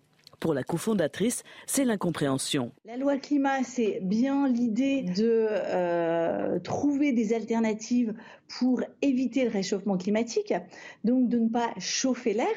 Et euh, notre produit est tout à fait en adéquation avec cette loi, puisque le produit ne dégage pas de chaleur et ne réchauffe pas l'air. Contactée, la ville de Paris n'a pas souhaité répondre à nos sollicitations. Ce système est déjà commercialisé dans plusieurs villes en France, comme à Lille. Voilà, bon, on valide, hein, on valide. Ah La société, ça nous a fait rire, s'appelle Cuchot. Et le slogan de la société, c'est Réchauffe la Lune, pas la Terre. Bon, voilà, c'est amusant. Ça fait sourire de bon matin. Pardon Ça fait sourire de ça bon fait matin. sourire de bon matin. Voilà, c'est pas bon méchant, ça fait rire. Et, et plus sérieusement, ça peut ramener des clients sur les terrasses des, des restaurateurs et ramener des clients donc du chiffre du chiffre d'affaires. Franchement, euh, faut, faut l'autoriser. hein. On n'a pas, de- on n'a pas personne n'a d'action dans cette entreprise euh, autour de la Non. table. Euh, bon. Je regrette. Voilà. Effectivement, vous auriez pu investir. Allez, restez bien avec nous. Dans un instant, on va parler de, de beaucoup de sujets et notamment de, l'inflation. Le pic d'inflation est devant nous. Il n'est pas encore passé. Les derniers chiffres avec Lomique Guillot dans quelques minutes. Juste après la petite pause pub. À tout de suite. C'est News 7h42. Bienvenue à tous. Bon courage si vous partez travailler. Dans un instant, c'est l'écho. On va parler de l'inflation. Le pic est devant nous. Mais tout d'abord, le point info. Tout ce qu'il faut savoir dans l'actualité. Chana Lousteau. Les restaurateurs aussi appellent à l'aide. Ils sont reçus aujourd'hui par Bruno Le Maire. Le ministre de l'économie sera accompagné d'Olivia Grégoire, ministre des PME. Les restaurateurs réclament des aides similaires à celles prises pour les boulangers, ainsi qu'une extension du bouclier tarifaire. Un nouveau refus d'obtempérer en plein centre de Paris. Un homme a pris la fuite hier pour échapper à un contrôle de police. Ce délinquant serait un trafiquant de drogue. Une course-poursuite s'est engagée sur 7 km dans les rues de la capitale. L'un des policiers a tiré à six reprises avant que la voiture ne s'encastre dans un autobus, ne faisant aucun blessé. Stellantis va construire des taxis volants électriques. Le constructeur automobile, connu pour ses voitures Peugeot, Citroën et Fiat, a annoncé un partenariat avec la société américaine Archer. Ce partenariat permettra la mise en construction de ces aéronefs fin 2024. Ils pourront transporter jusqu'à 5 personnes, pilotes inclus, sur des trajets de 30 km. Allez, l'écho tout de suite avec Lomique Guillot. L'INSEE anticipe un pic d'inflation ce mois-ci. Mais pour le moment, Lomique, l'inflation est en recul sur le mois de décembre. Les prix continuent d'augmenter, hein, mais moins vite. Euh, c'est plutôt une bonne nouvelle? Une bonne nouvelle et une bonne surprise parce que l'INSEE avait prévu une inflation à 6,6% en fin d'année après 6,2% en octobre et en novembre. Et finalement, le chiffre est tombé hier. L'inflation n'aura été que, si on peut dire, de 5,9% en un an, euh, sur un an en décembre. C'est une bonne nouvelle qui s'explique par le recul actuel des prix de l'énergie qui jusqu'à présent tirait l'inflation. On a du mal à s'en rendre compte, hein. évidemment, on parle beaucoup des factures des boulangers qui explosent, mais pour les particuliers, il faut reconnaître que les hausses ont vraiment été contenues jusqu'à présent grâce au bouclier énergétique, y compris sur les carburants, avec une remise à la pompe qui a été prolongée jusqu'à fin décembre, et puis les cours du pétrole qui ont continué à baisser ces dernières semaines. Est-ce que ça va durer? Là, j'ai de moins bonnes nouvelles. A priori, non. L'INSEE anticipe une hausse de l'inflation en ce début d'année, hein, avec euh, la fin de la remise à la pompe et une nouvelle version du bouclier énergétique qui va permettre des hausses de 15% sur le prix du gaz dès ce mois-ci et de 15% sur l'électricité en février. Résultat, l'inflation pourrait atteindre un pic en janvier et février à 7% prévoit l'INSEE avant de commencer à refluer à partir de mars pour se stabiliser à 5,5% en juin. Bruno Le Maire, de son côté, vise lui une inflation à 4,3% en moyenne sur l'ensemble de 2023. Il faudra voir s'il arrive à, tenir ce chiffre. Selon la Banque de France, c'est aussi intéressant, l'inflation pourrait changer de nature en 2023 et ne plus être alimentée par la hausse des prix de l'énergie, mais par la hausse des salaires. En effet, euh, de nombreux salariés ont été augmentés, 6% en moyenne euh, cette année, une hausse qui devrait nourrir à son tour euh, l'inflation en redonnant du pouvoir d'achat aux ménages. Ça va contribuer à faire monter les prix en alimentant la consommation. Hmm. La France reste-t-elle le, meilleur élève, la meilleure élève de la, de la zone euro? Non, l'Espagne fait mieux que nous en ce moment avec une inflation de 5,8% en décembre et surtout l'écart avec les autres pays euh, commence à se réduire. La plupart de nos voisins ont en effet déjà passé le pic de l'inflation alors qu'il est encore devant nous euh, selon l'INSEE. C'est l'effet retard de certaines mesures, ce que certains appellent l'effet reculé pour mieux sauter. C'était votre programme avec XXL Maison, Mobilier Design et Décoration.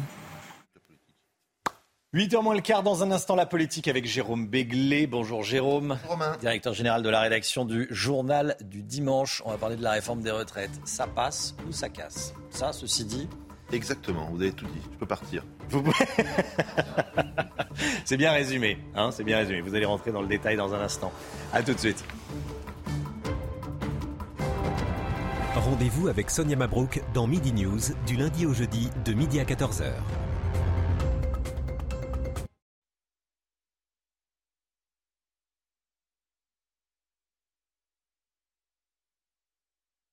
10 janvier, sa réforme des retraites. Selon vous, Jérôme, le gouvernement joue gros sur le bon déroulement de cette réforme. Oui, en un mot, vous l'avez dit, Romain, commençant, euh, ça passe ou ça casse. Alors, cette réforme des retraites, c'est le serpent de mer des deux quinquennats Macron.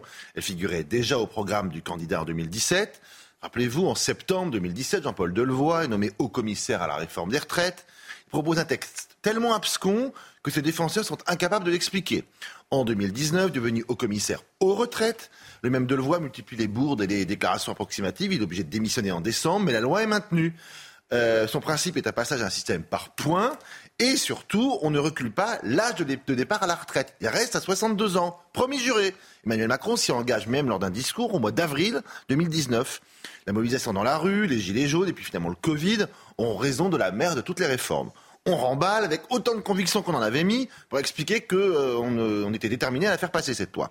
Entre-temps, le Conseil d'orientation des retraites, fameux corps, et les marchés financiers nous ont cruellement rappelé que la dette de la France frôle les 3 000 milliards d'euros et ne nous laisse guère d'alternative. Cette réforme doit se faire dans les meilleurs délais. Mais catastrophe, la CFDT, qui soutenait la réforme de 2017, 62 ans, mais euh, réforme au point, ne veut plus entendre parler euh, de celle-ci. Et la droite, qui proposait justement de repousser l'âge de départ en retraite, se fait tirer l'oreille. Bref, Rien ne va plus. Rien ne va plus. Alors, euh, pourquoi une telle levée de bouclier? Alors, il y a des bonnes et des mauvaises raisons. D'abord, ce qui était euh, inenvisageable hier, donc le recul de l'âge de la retraite, devient le fondement de la loi aujourd'hui. Avouez que c'est un peu étonnant et que euh, ça peut en étonner certains. ensuite, à droite, on essaie de trouver un espace politique entre le RN et la majorité Macron.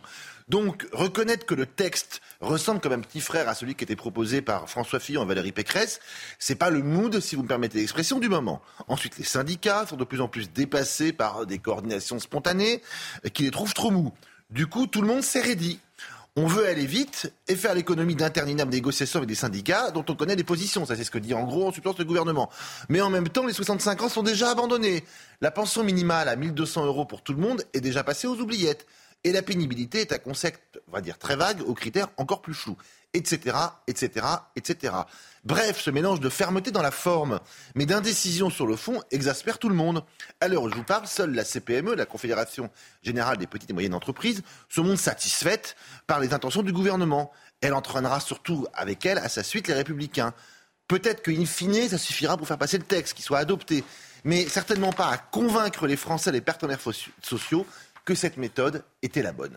Jérôme Béglé. Merci beaucoup, Jérôme. Réforme des retraites, ça passe ou ça casse. En tout cas, le gouvernement a réussi à créer un front syndical. Hein. Alors en 2017, hmm. c'était tous les syndicats y étaient opposés, sauf la CFDT. Parce que la CFDT disait on ne touche pas. La Berger est très remonté. Hein. Et maintenant, la CFDT est quasiment leader euh, hmm. euh, sur cette nouvelle mouture de la réforme des retraites. Allez, la culture, la culture à présent. On va écouter du Molière. Oui, on va écouter du Molière. Je voudrais vous parler d'abord du prince Harry. Le prince Harry qui va sortir un livre la semaine prochaine. Il accuse son frère William de l'avoir attaqué physiquement en 2019. C'est une information de, presse qui sort dans le quotidien The Guardian. Le prince Harry en froid avec la famille royale britannique qui accuse son frère William de l'avoir jeté au sol lors d'une dispute en 2019.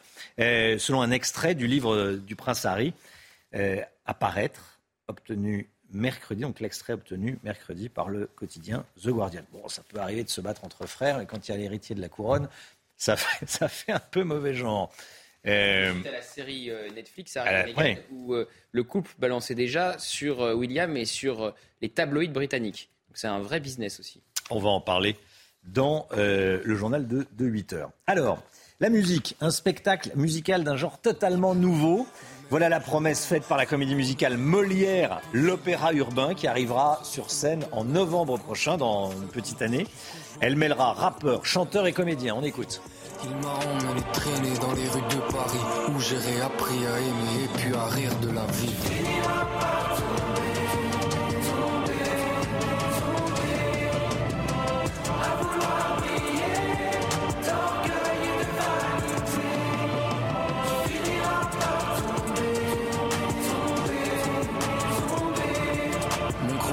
Initié aux gens vrais russes très bourrus, à la comédia dell'arte et au spectacle des rues. Dans les théâtres, j'ai découvert les prémices de ma passion.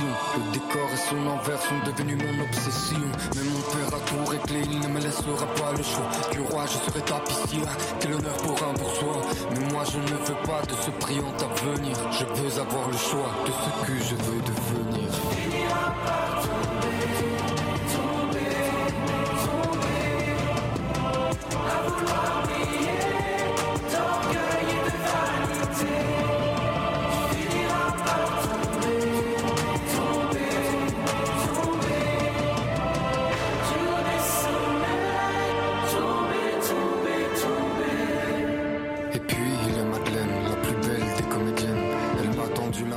8h moins 5. Voilà, Molière, l'opéra urbain. Bon, est-ce que Molière aurait aimé euh, un rap avec ses textes? Peut-être, il était novateur. Hein il était très novateur, il épousait tous les, les, tendances, les tendances du moment, pourquoi pas? Moi, je peux vous faire l'acte 1, euh, la scène 1 du mise en trempe en rap.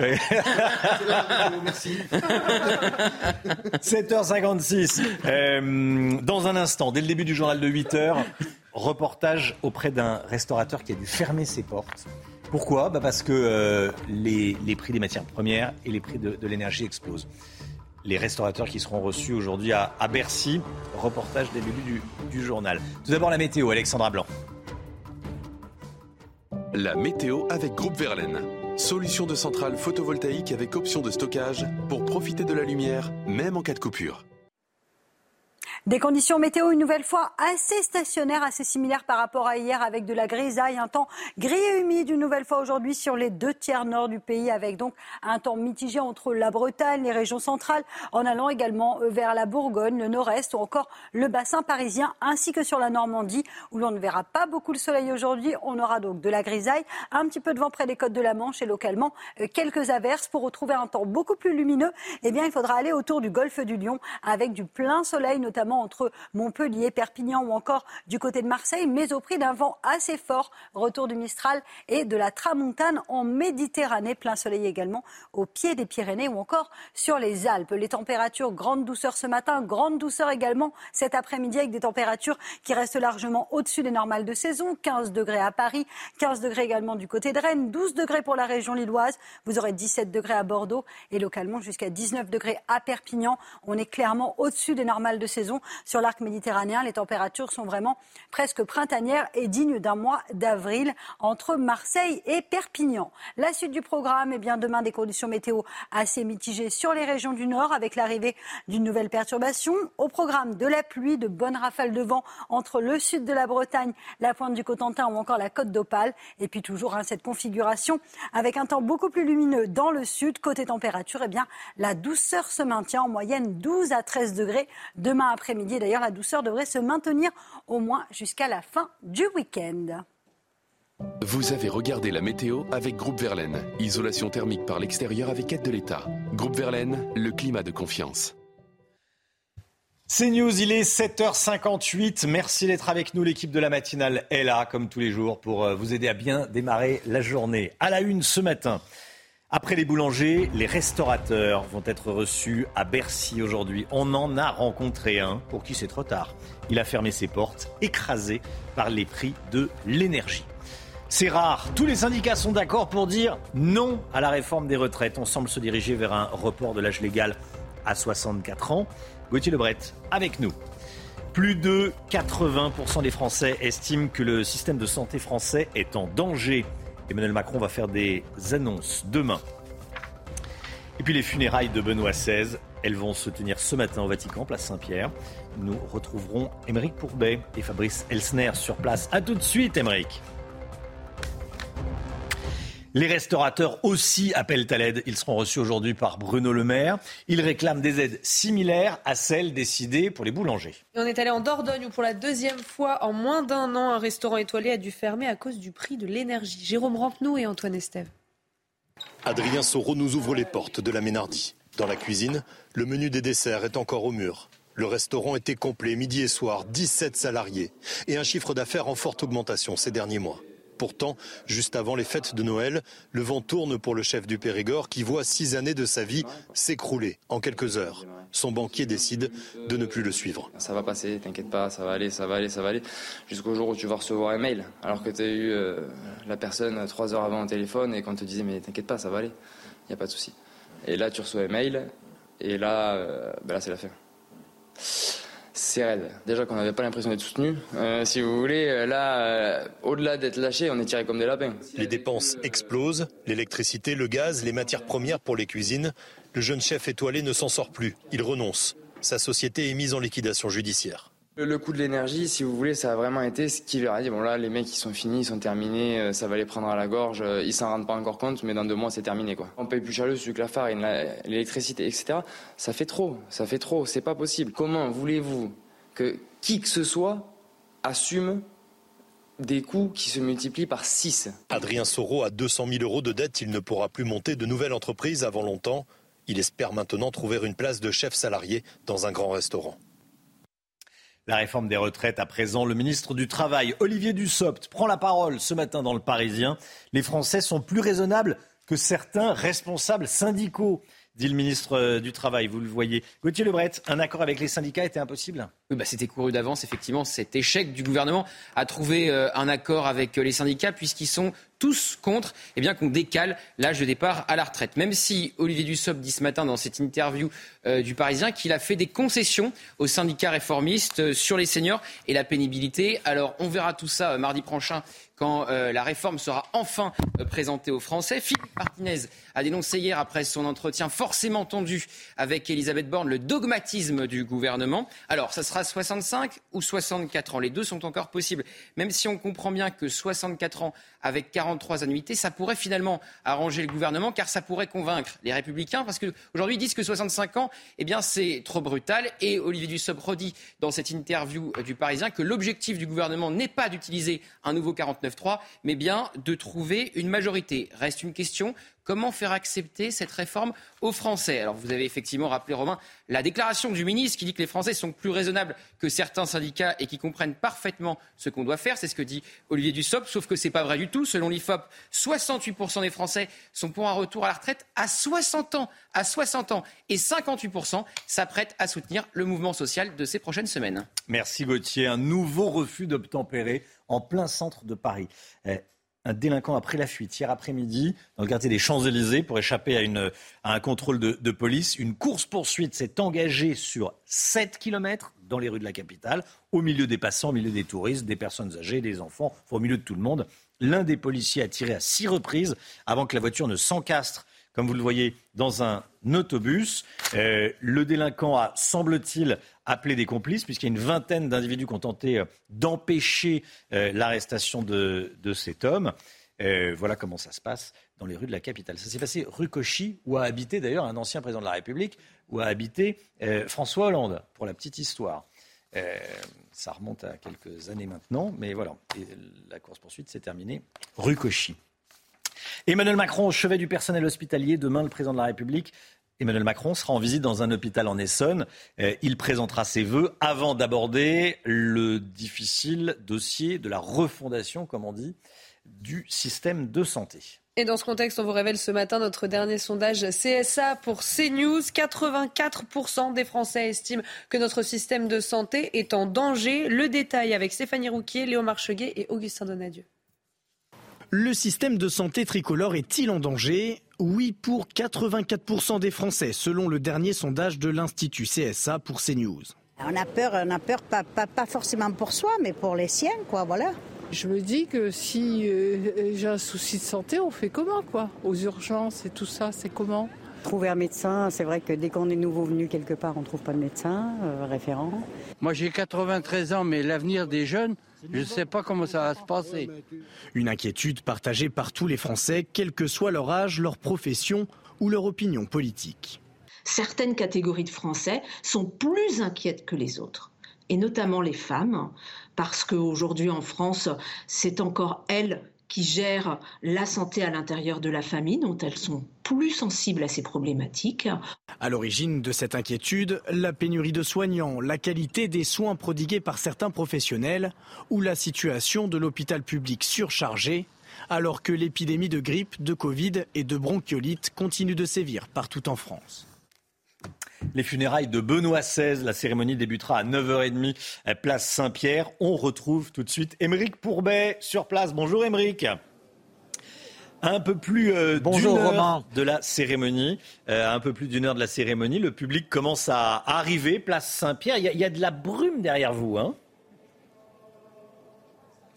oui, en effet, effectivement. Euh, pourtant, euh, la météo prévoit un grand ciel bleu, mais c'est vrai que euh, pour le moment, c'est plutôt le froid et la brume qui dominent. Alors, en ce moment, nous sommes dans un temps d'alternance. Peut-être vous entendez les chants derrière moi, temps de recueillement et de, silence. Les fidèles, effectivement, ont commencé à affluer dès avant 7 heures du matin hein, pour avoir des places sur la place Saint-Pierre, alors que la dépouille de Benoît XVI a quitté l'intérieur de la basilique Saint-Pierre où elle était exposée pendant trois jours pour euh, se rendre dans un cercueil en zinc scellé de trois sceaux sur la place Saint-Pierre pour la messe de funérailles proprement dite. Alors, difficile de vous donner une estimation pour le moment. On attend peut-être 100 000 personnes, mais la vraie surprise, ce sont les près de 200 000 personnes qui sont venues se recueillir pour euh, rendre un dernier hommage à Benoît XVI à l'intérieur de la basilique Saint-Pierre, devant sa dépouille. C'est une coutume de l'Église catholique hein, d'exposer ainsi la dépouille avant qu'elle rentre dans le cercueil. Ça exprime l'espérance en la résurrection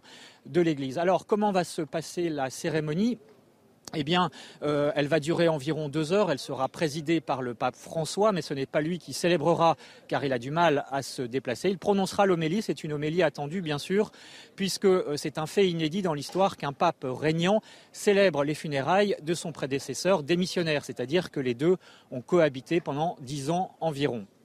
De nombreuses personnalités religieuses et politiques sont présents, une vingtaine de pays représentés. Gérald Darmanin pour la France et bien sûr de nombreux religieux, 4000 prêtres, beaucoup de jeunes prêtres notamment, c'est très frappant environ 400 évêques et cardinaux. Et euh, ensuite, à l'issue de la cérémonie, eh bien, le cercueil de Benoît XVI sera enterré sous la basilique Saint-Pierre, dans la crypte des papes, où déjà 148 papes sur 265 euh, y sont déjà enterrés. Voilà ce qu'on peut dire à cette heure, Romain, sur les funérailles de Benoît XVI. Émeric Pourbet avec Fabrice Elsner pour les images. Merci beaucoup, Émeric. C'est vous qui allez nous faire. Euh, vivre cet euh, événement, les funérailles de, Benoît XVI à Rome. Voilà, et, Alexandra Blanc, vous nous confirmez que le, ciel va se lever. Hein. Oui, Là, le ciel est un peu bas, comme on oui, dit. Non, en fait, c'est tout à fait caractéristique de, cette période de l'année. Souvent, on a l'anticyclone qui plaque les nuages au sol le matin, et le soleil va revenir 14 degrés à Rome cet après-midi. 8h07, restez bien avec nous. Dans un instant, Laurence Ferrari reçoit Sébastien Chenu, vice-président du Rassemblement national et député du Nord. A tout de suite. Rendez-vous avec Pascal Pro dans l'heure des pros, du lundi au vendredi de 9h à 10h30. C'est News, il est 8h15, bienvenue à tous, merci d'être avec nous. Dans un instant, Laurence Ferrari, vous recevez Sébastien Chenu, vice-président du RN et, député RN du Nord. Mais tout d'abord, c'est le point info avec Chanel Housteau. Les habitants d'un quartier de Besançon dans le Doubs appellent au secours. Il s'agit du quartier de Planoise. Un collectif de 25 personnes a envoyé une lettre à Emmanuel Macron pour l'interpeller sur les violences qu'ils subissent au quotidien. Ils demandent notamment plus de moyens policiers dans ce quartier gangréné par le trafic de drogue. Emmanuel Macron qui reçoit les boulangers à l'Elysée. C'est aujourd'hui la cérémonie traditionnelle de la galette des rois. Vous le savez, les boulangers sont très impactés par la hausse des prix de l'énergie. Alors malgré l'annonce de plusieurs aides, l'appel à manifester du 23 janvier à Paris est maintenu. Et puis cette information de la nuit, Amazon va supprimer 18 000 emplois, y compris en Europe. Une annonce revue à la hausse, puisque selon les prévisions de novembre, 10 000 postes devaient être supprimés. Le groupe emploie aujourd'hui 1 500 000 salariés partout dans le monde. Laurence, vous recevez ce matin Sébastien Chenu. Bonjour Sébastien Chenu. Bonjour madame. Bienvenue dans la matinale de CNews. L'opération sauvetage des boulangers a été lancée, mais un peu tard par le gouvernement. Les mesures annoncées vont permettre de lisser les factures, d'avoir des aides qui couvrent 20 à 40% des hausses de tarifs, ainsi que des reports de charges sociales et la possibilité de résilier sans frais son contrat avec un fournisseur d'énergie. Honnêtement, qu'auriez-vous fait de plus? Nous aurions fait tellement différemment. Ce qui est en train de se passer euh, dans notre pays, c'est un véritable plan social euh, des boulangers-pâtissiers et peut-être demain d'un certain nombre d'autres PME comme des restaurateurs ou d'autres artisans. Mhm. Un plan social qui va voir euh, disparaître probablement euh, de multiples boulangeries. Moi, j'ai une pensée, permettez-le-moi, pour les boulangers de ma circonscription, monsieur madame Lubray à Tian, monsieur madame Kiredine à mhm. Denain, tous ces artisans qui toute l'année se battent pour que, d'ailleurs, la baguette rentre dans le patrimoine mondial immatériel de l'UNESCO. Elle est rentrée. ce que nous aurions fait différemment, nous l'avons annoncé. Et Marine Le Pen l'a annoncé. Non, ça marche pas. Non, ça marche pas. Et je, vais vous expliquer, si vous me permettez. ça, ça ne marche pas. Un, ça ne marche pas parce que c'est très faible par rapport aux hausses. Euh, deux, des reports de charges, euh, des reports euh, d'impôts. Il faudra bien de toute façon les payer. Ça ne solutionne pas le problème de fond. Mmh. D'ailleurs, les artisans vous le disent eux-mêmes. Les aides, elles sont trop technocratiques bien souvent. Elles sont trop faibles. Elles sont, elles concernent des reports bien souvent. elles ne solutionnent pas le problème de fond. Le problème de fond, c'est le coût de l'énergie. On le voit bien. Et en mars 2022, Marine Le Pen euh, le disait déjà, c'est-à-dire prévoyait qu'effectivement euh, nous allions nous trouver face à des augmentations de 5, 6, 8 fois euh, le prix du gaz. Donc ça veut dire qu'on pouvait anticiper, nous avions tiré la scène d'alarme et nous avions proposé immédiatement la solution qui était celle de sortir du marché européen de l'électricité, même temporairement. Il faut que les Français comprennent ce que c'est. En fait, l'électricité... Ce qu'a fait l'Espagne et ce qu'a fait le Portugal. Voilà, elle est adossée au prix du gaz. et donc c'est pour ça que, avec l'Allemagne, le prix du gaz étant très cher, eh bien l'électricité, le coût de l'énergie dans notre pays devient très cher, alors que si nous n'étions pas alignés sur ce prix du gaz, eh bien, nous, nous pourrions, parce que nous sommes indépendants, eh bien, nous pourrions avoir une électricité qui soit prise au, coût euh, de production qu'elle a dans notre pays. Donc, donc, ce ne serait pas si important. Un donc, Frexit électrique Non, il ne s'agit pas d'un Frexit, il s'agit de ah, simplement adapter, non, adapter les règles du marché, les règles européennes à, nos besoins. Ce qu'ont fait l'Espagne et le Portugal, ils en sont sortis temporairement, on adapte à nos besoins, on ne se soumet pas aux autres. Mais avec quel résultat? Euh, Le système espagnol a permis une économie de 15 à 20% sur les factures des ménages. Nous, on a le bouclier tarifaire 15 Donc finalement, c'est quasiment équivalent. Non mais, quel intérêt? Non mais tous ces, quel intérêt de sortir ces histoires de bouclier tarifaire, toutes ces histoires sont des, sont des sparadraps, euh, c'est du bricolage. La réalité, c'est qu'il faut des mesures pérenne. Nous l'avons dit euh, depuis longtemps, euh, en sortant du système européen de l'énergie, nous avons la capacité à revenir à un prix régulé de l'énergie qui corresponde à nos besoins. l'Espagne, le Portugal ont d'autres types de, de, besoins, mais nous, nous avons la capacité de revenir à un prix régulé de l'énergie. C'est donc la bonne solution. Mais vous savez, Bruno Le Maire mhm. le disait déjà lui-même il y a quelques temps, il disait il faudra en sur sortir. Ce plateau, à cette voilà, place-là. Il, il, le disait ici même. Que s'est-il passé depuis tout ce temps? Il négocie. Je me souviens aussi. Il négocie. Oui, il négocie. Ça fait, ça fait des mois et des années qu'il négocie. Je me souviens de Bruno Le Maire qui disait aussi nous allons effondrer l'économie russe. Ce que je vois, c'est qu'avec leur politique, nous sommes en train d'effondrer l'économie française, les PME, les TPE, les ménages avec l'inflation. Nous sommes en train de d'effondrer l'économie française qui aura énormément de mal à s'en remettre. Et ce n'est pas des sparadraps, ce ne sont pas des sparadraps, des petits bouts de scotch qui permettront évidemment de nous redresser. Ce que dit Bruno Le Maire et Olivier Grégoire aussi, qui était hier euh, ce matin euh, sur ce plateau, c'est qu'ils ne veulent pas sortir du marché européen, le réformer pour décorréler encore une fois le prix euh, du gaz. C'est pas la solution finalement de réformer le système. Non mais Olivier, Olivier Grégoire vous a raconté n'importe quoi hier. Elle vous a raconté que c'était pas possible, qu'il y avait des règles européennes, etc. Je vous rappelle que les ventes et les achats d'électricité dans l'Union européenne, elles se font en dépit au-delà des règles de l'Union européenne. Par exemple, la Grande-Bretagne continue d'acheter, de vendre des énergies à des pays européens alors qu'elle n'est plus dans l'Union européenne. Donc euh, évidemment, on peut adapter les règles aux besoins des pays. C'est exactement ce que nous demandons. Donc on a peur de l'Allemagne en vérité? Mais bien sûr, parce qu'on en dépend, parce qu'on s'est aligné sur les besoins de l'Allemagne depuis très longtemps en matière énergétique qui ne correspondent ni à nos besoins, ni à ce que nous avons produit, ce que nous avons créé, c'est-à-dire notre autonomie en matière énergétique depuis des années. On a parlé des boulangers. Vous m'avez pas répondu sur les aides quand même. 40% euh, euh, de la facture prise en charge, c'est pas rien, on est d'accord Non, c'est pas rien, mais par, quand vous avez une augmentation x8 de votre facture, ça reste évidemment euh, quelque chose qui est cosmétique. Vous soutenez leur manifestation le 23 janvier à Paris Et bien sûr, nous serons avec eux. Euh, nous avons euh, décidé, vous l'avez vu, Jordan Bardella, Marine Le Pen, de nous mobiliser très fortement pour soutenir ces artisans parce que derrière ça, c'est l'âme de la France. C'est bien entendu un souci économique, mais c'est l'âme de notre pays. Et puis, euh, ces augmentations euh, d'électricité amènent toute une série de conséquences. Regardez le nombre de communes euh, qui cessent d'éclairer leurs rues. Il y a des conséquences derrière. Moi, je l'ai vu dans ma circonscription, Douchy-les-Mines n'éclaire plus un certain nombre de rues. Il y a de l'insécurité qui augmente immédiatement. On voit bien toutes les conséquences qu'ont dans le quotidien pour les Français ces politiques absolument insupportables que mènent Emmanuel Macron et ses prédécesseurs depuis 30 ans. on a parlé des boulangers, des artisans, il y a les restaurateurs qui sont reçus aujourd'hui euh, à Bercy. Ils n'ont pas pour l'instant les mêmes euh, avantages, euh, enfin avantages entre guillemets, qu'ont obtenu les boulangers.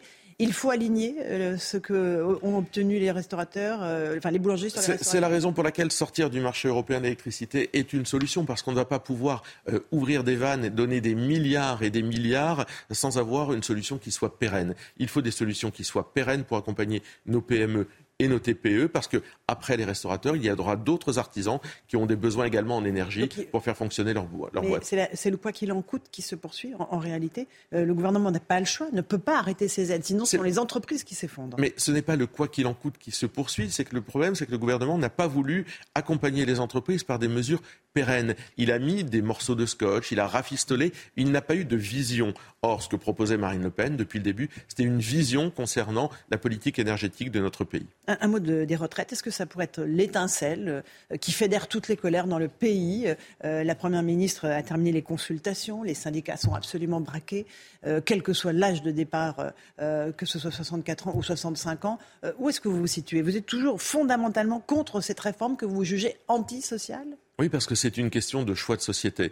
Euh, d'ailleurs, je note que 68% des Français, près de 70% des Français, sont opposés à cette réforme des retraites et souhaitent la retraite à 60 ans avec 40 annuités. Nous, c'est ce que nous défendons. Avec 40 annuités, vous pouvez partir à 60 ans lorsque vous avez commencé à travailler tôt, entre 17 et 20 ans, et jusqu'à 62 ans de façon progressive ensuite. Euh, c'est une question d'équité, de justice sociale, et je crains que la réforme souhaitée par Emmanuel Macron, au-delà même de son côté totalement inégalitaire, injuste pour les gens euh, qui se sont euh, cassés le corps dans, des métiers, eh bien, soit très coûteuse. Vous savez qu'il y a beaucoup de gens, 50% des gens qui arrivent à la retraite, qui sont ou au chômage ou qui sont en mauvais état de santé. Ça veut dire qu'ils sont pris en charge aussi par des structures, par des aides sociales que donc, en laissant ces gens euh, de côté, eh bien, euh, on alourdit, je crois que ça a été euh, d'ailleurs évalué à 9 milliards d'euros, on, alourdit le coût de cette réforme voulue par Emmanuel Macron. Elle est injuste et en plus, elle va être coûteuse. Donc nous, nous proposons autre chose 40 annuités, vous pouvez partir à 60 ans. Euh, vous ne la voterez pas, euh, cette loi. Les LR la voteront euh, ce, ce, sera la force d'appoint du gouvernement Les Républicains cherchent la raison à donner pour pouvoir la voter, parce que finalement, ils ont toujours été la béquille d'Emmanuel Macron. Lorsqu'Emmanuel Macron a une difficulté, on l'a vu avec les motions de censure, ce sont les LR, les dirigeants et les élus des Républicains qui viennent lui donner l'oxygène dont il manque. En réalité, les Républicains se font élire sur le terrain en disant nous sommes des opposants à Emmanuel Macron, et à l'Assemblée nationale et au Sénat, ils deviennent sa béquille. C'est totalement insupportable pour les électeurs euh, des Républicains que j'invite évidemment euh, à ouvrir les yeux. Euh, on fait un petit tour de table assez pessimiste de l'état du, pays. Mmh. L'inflation, encore un pic à prévoir, avec peut-être une décrue à partir du peut-être une décrue à partir du mois de mars, mmh. nous dit Bruno Le Maire. ça impacte très très lourdement le portefeuille des Français, en plus des hausses d'énergie. Bien sûr, vous savez, il y avait une sorte de déni de réalité du gouvernement. Moi, j'ai entendu, on l'a entendu sur vos plateaux, dix fois, vingt fois, Le Maire nous dire nous sommes au pic de l'inflation. Puis en fait, on n'est jamais au pic de l'inflation et probablement euh, qu'on y sera peut-être même en 2023. Le problème fondamental, c'est qu'on ne produit plus rien dans notre pays et on s'est rendu dépendant pour l'énergie, on l'a vu, mais aussi on le voit pour des médicaments. Mhm. Et le jour où la Chine elle-même va être dans une certaine difficulté, eh bien, on se retrouve nous-mêmes euh, dans une difficulté multipliée par 10 parce qu'on se trouve dépendant de ces pays-là. On le voit avec les médicaments, par exemple. Donc, on a besoin d'avoir un État stratège pour réindustrialiser notre pays. Mais qu'est-ce qu'on a fait depuis le Covid? Qu'est-ce qui a été fait? Quelles leçons ont été tirées? Euh, On ne trouve plus de paracétamol dans nos pharmacies. Où en est arrivé notre pays, la France? Alors les Français jugent durement euh, l'état de notre système de santé. 84% des Français, selon un sondage CSA pour CNews, estiment que le système de santé est en danger. Euh, des médecins libéraux manifestent aujourd'hui à Paris. Les hôpitaux sont saturés, les soignants se mettent en, arrêt maladie pour burn-out. On est au bord de l'effondrement de notre système de santé. Notre système de santé largement affaissé. Euh, il a d'abord été suradministré, mal administré avec les ARS. Nous, ça fait très longtemps qu'on demande qu'on remette le médecin et le patient au centre du système de santé, de l'organisation euh, des hôpitaux, le nombre, les recrutements qui sont nécessaires, le statut des soignants qui a été euh, largement euh, sous-estimé et malmené durant, durant tant d'années. Oui, oui, quand je dis le statut, mm, mm, mm. c'est évidemment les salaires. Et puis, pas seulement pour les soignants dans l'hôpital, mais revoir par exemple la nomenclature des infirmiers libéraux. C'est toute une chaîne de soignants, de, de professionnels de la santé qu'il faut revoir. Ne pas oublier les brancardiers, les ambulanciers, les manipulateurs radio tout ce petit peuple euh, de la santé euh, qu'il faut prendre en considération. Là encore, euh, qu'est-ce qui a été fait depuis six ans maintenant qu'Emmanuel Macron est au pouvoir? Parce qu'au bout de six ans, on peut mesurer. Et en réalité, la situation, elle s'est beaucoup dégradée. Vous demandez toujours la réintégration des soignants non vaccinés. Vous vous confieriez une personne âgée à un soignant non vacciné Non, mais une personne de votre famille, non, mais une, personne vaccinée ou, non vaccinée, de toute façon, peut transmettre ou pas de le, façon le, virus moindre quand on est vacciné, vous savez. Donc de toute façon, c'est pas ça le, le sujet central. Le sujet central, c'est qu'on a besoin de soignants. Aujourd'hui, on en a qui sont prêts, qui sont formés et qu'on peut réintégrer et qu'il faut réintégrer, ce que font les autres pays européens d'ailleurs. Donc par conséquent, oui, nous le demandons. C'était d'ailleurs l'objet de ce qu'on appelle une niche, c'est-à-dire un ordre du jour qu'un groupe d'opposition peut fixer une fois par an. Le Rassemblement national va fixer jeudi l'ordre du jour des sujets qui seront mis en débat. Il y avait euh, cette proposition, mais c'était un texte qui avait été euh, euh, repoussé une première fois par le gouvernement, qui avait été présenté par LFI, qu'on a voulu reprendre, mais LFI l'a retiré. LFI l'a retiré, ce qui fait qu'il n'est plus possible d'en débattre cette semaine. Sébastien Chenu, vous croyez au retour des Gilets jaunes? Ils appellent à manifester le 7 janvier. Vous y croyez ou ben, pas? Je ne sais pas, je ne suis pas Madame Irma. Je ne, je non, crois que, que la colère sociale est là je ou pas? sens que les Français souffrent. Je sens que les Français euh, veulent se faire entendre et qu'ils utilisent, à part la voix des députés du Rassemblement national, euh, toutes les autres possibilités qui seront euh, à leur main pour se faire entendre face à un gouvernement qui est sincèrement dans un déni, déni de réalité sur l'inflation, déni de réalité sur les retraites, déni de réalité sur l'avenir des PME et des TPE. Oui, les Français souffrent et il va falloir que ce gouvernement se décide à les entendre. Quel est l'objectif du Rassemblement national cette année? Il n'y a pas d'élection majeure. quelle, quelle stratégie? Ça restera toujours le même, vous savez, rendre aux Français leur argent et leur pays. C'est-à-dire que toutes les propositions que nous faisons, et je vous parlais euh, de l'ordre du jour que nous fixons jeudi, elles vont dans euh, cette direction-là. Lorsque jeudi, nous allons proposer à l'Assemblée nationale euh, une proposition de loi pour augmenter les salaires de 10% jusqu'à trois fois le SMIC en échange d'un gel des cotisations patronales, proposition qui sera portée par Jean-Philippe Tanguy et Christophe Benz, eh bien ça vise à améliorer le quotidien des Français. C'est notre seule boussole améliorer le quotidien des Français. Est-ce que vous allez rebaptiser le nom de votre ville demain euh, comme l'a fait le maire de Pantin, Pantin-Pantine, vous avez pensé à un nom pour demain? Non, je n'ai pas pensé à un nom parce que euh, derrière ce, folklore ridicule euh, du maire de Pantin. C'est pas juste un gag pour vous?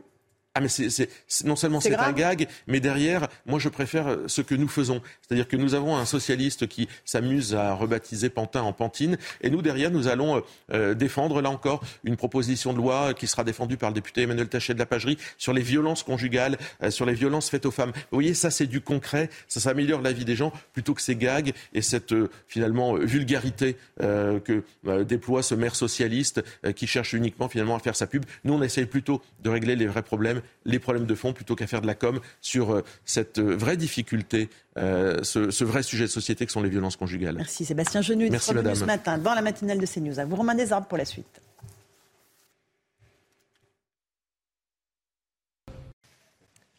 C'est News, il est 8h30. Merci à vous, Laurence Ferrari, et à votre invité, Sébastien Chenu, vice-président du, du RN.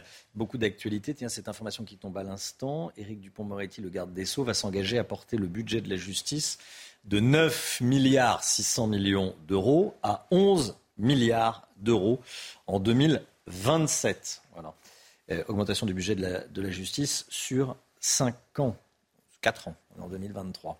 Euh, annonce faite il y a quelques instants. Alors justement, à propos de justice et d'insécurité, les habitants d'un quartier de Besançon dans le Doubs appellent au secours.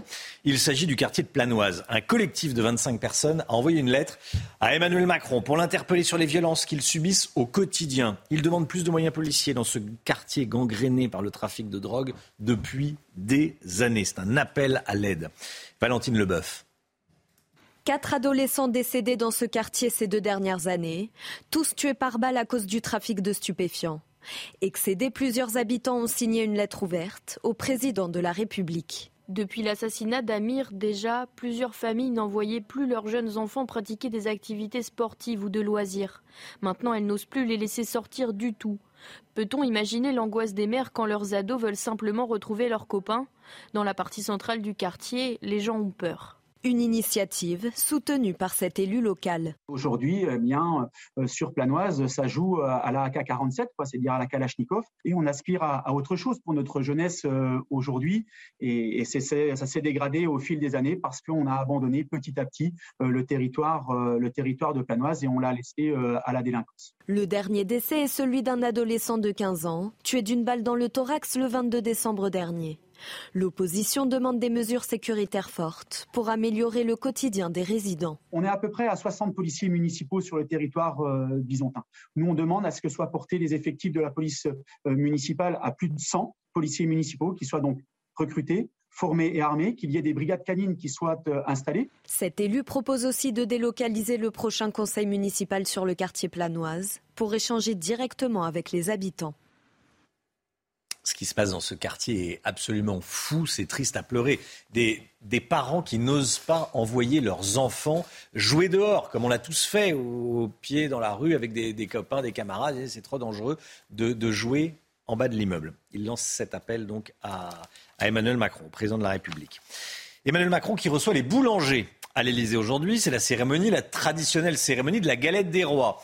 Une euh, cérémonie au goût particulier. Cette année, les boulangers sont très impactés par la hausse des prix de l'énergie, Chana. Hein. On était en direct avec Eric Migliaccio à 7h10 dans la matinale boulanger dans le Var. Selon lui, les mesures prises par le gouvernement pour tenter de les soulager ne sont pas suffisamment concrètes. Écoutez. Euh, nous, ce qu'on voudrait, c'est du concret. Qu'est-ce qu'on voudrait, qu'est-ce qu'on va avoir exactement comme aide? Est-ce que c'est 20%, mais 20% sur des factures qui sont multipliées par 8 Vous comprendrez bien que même avec 20%, la boulangerie ne s'en sortira pas. Quand je parle de la boulangerie, c'est surtout les artisans, parce qu'il n'y a pas que la boulangerie. Ce sont les artisans français.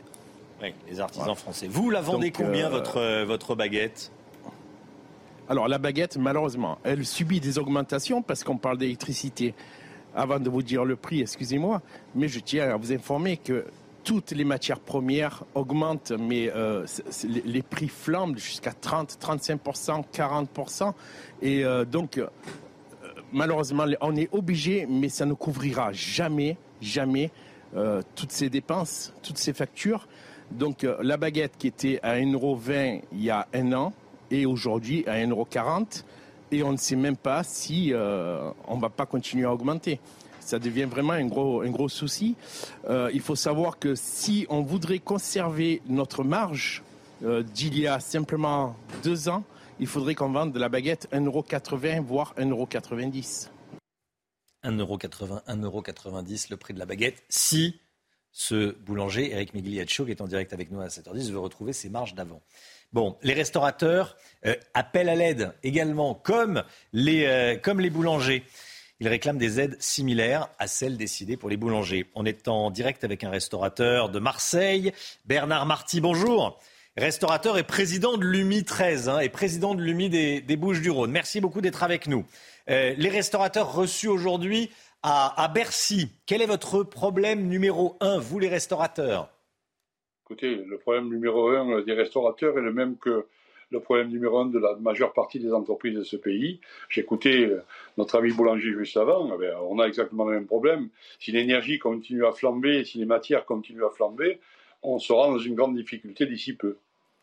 Alors, les fournisseurs d'électricité se sont fait taper sur les doigts par, euh, Bruno Le Maire. Vous aimeriez pouvoir résilier vos, vos contrats d'électricité plus facilement Les boulangers vont pouvoir le faire si les hausses sont prohibitives.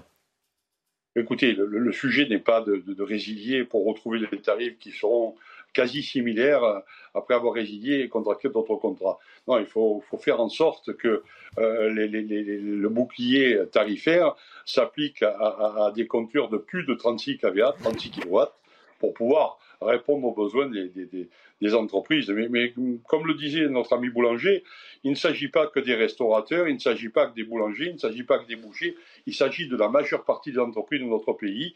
Et le risque est grand si on, on continue comme ça. Mmh.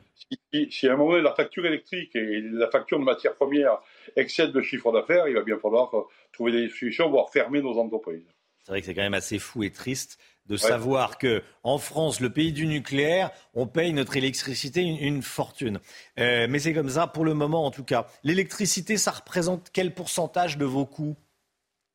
Écoutez, ça, ça représente euh, 20% de nos coûts. 20%, oui. Aujourd'hui, aujourd'hui. Euh, ça, ça, sera beaucoup plus lourd euh, plus tard. Mm. Après, vous savez, il se pose deux questions. Soit on garde nos entreprises ouvertes, on paie nos factures d'EDF et de matières premières et du coup l'équilibre économique de l'entreprise est rompu.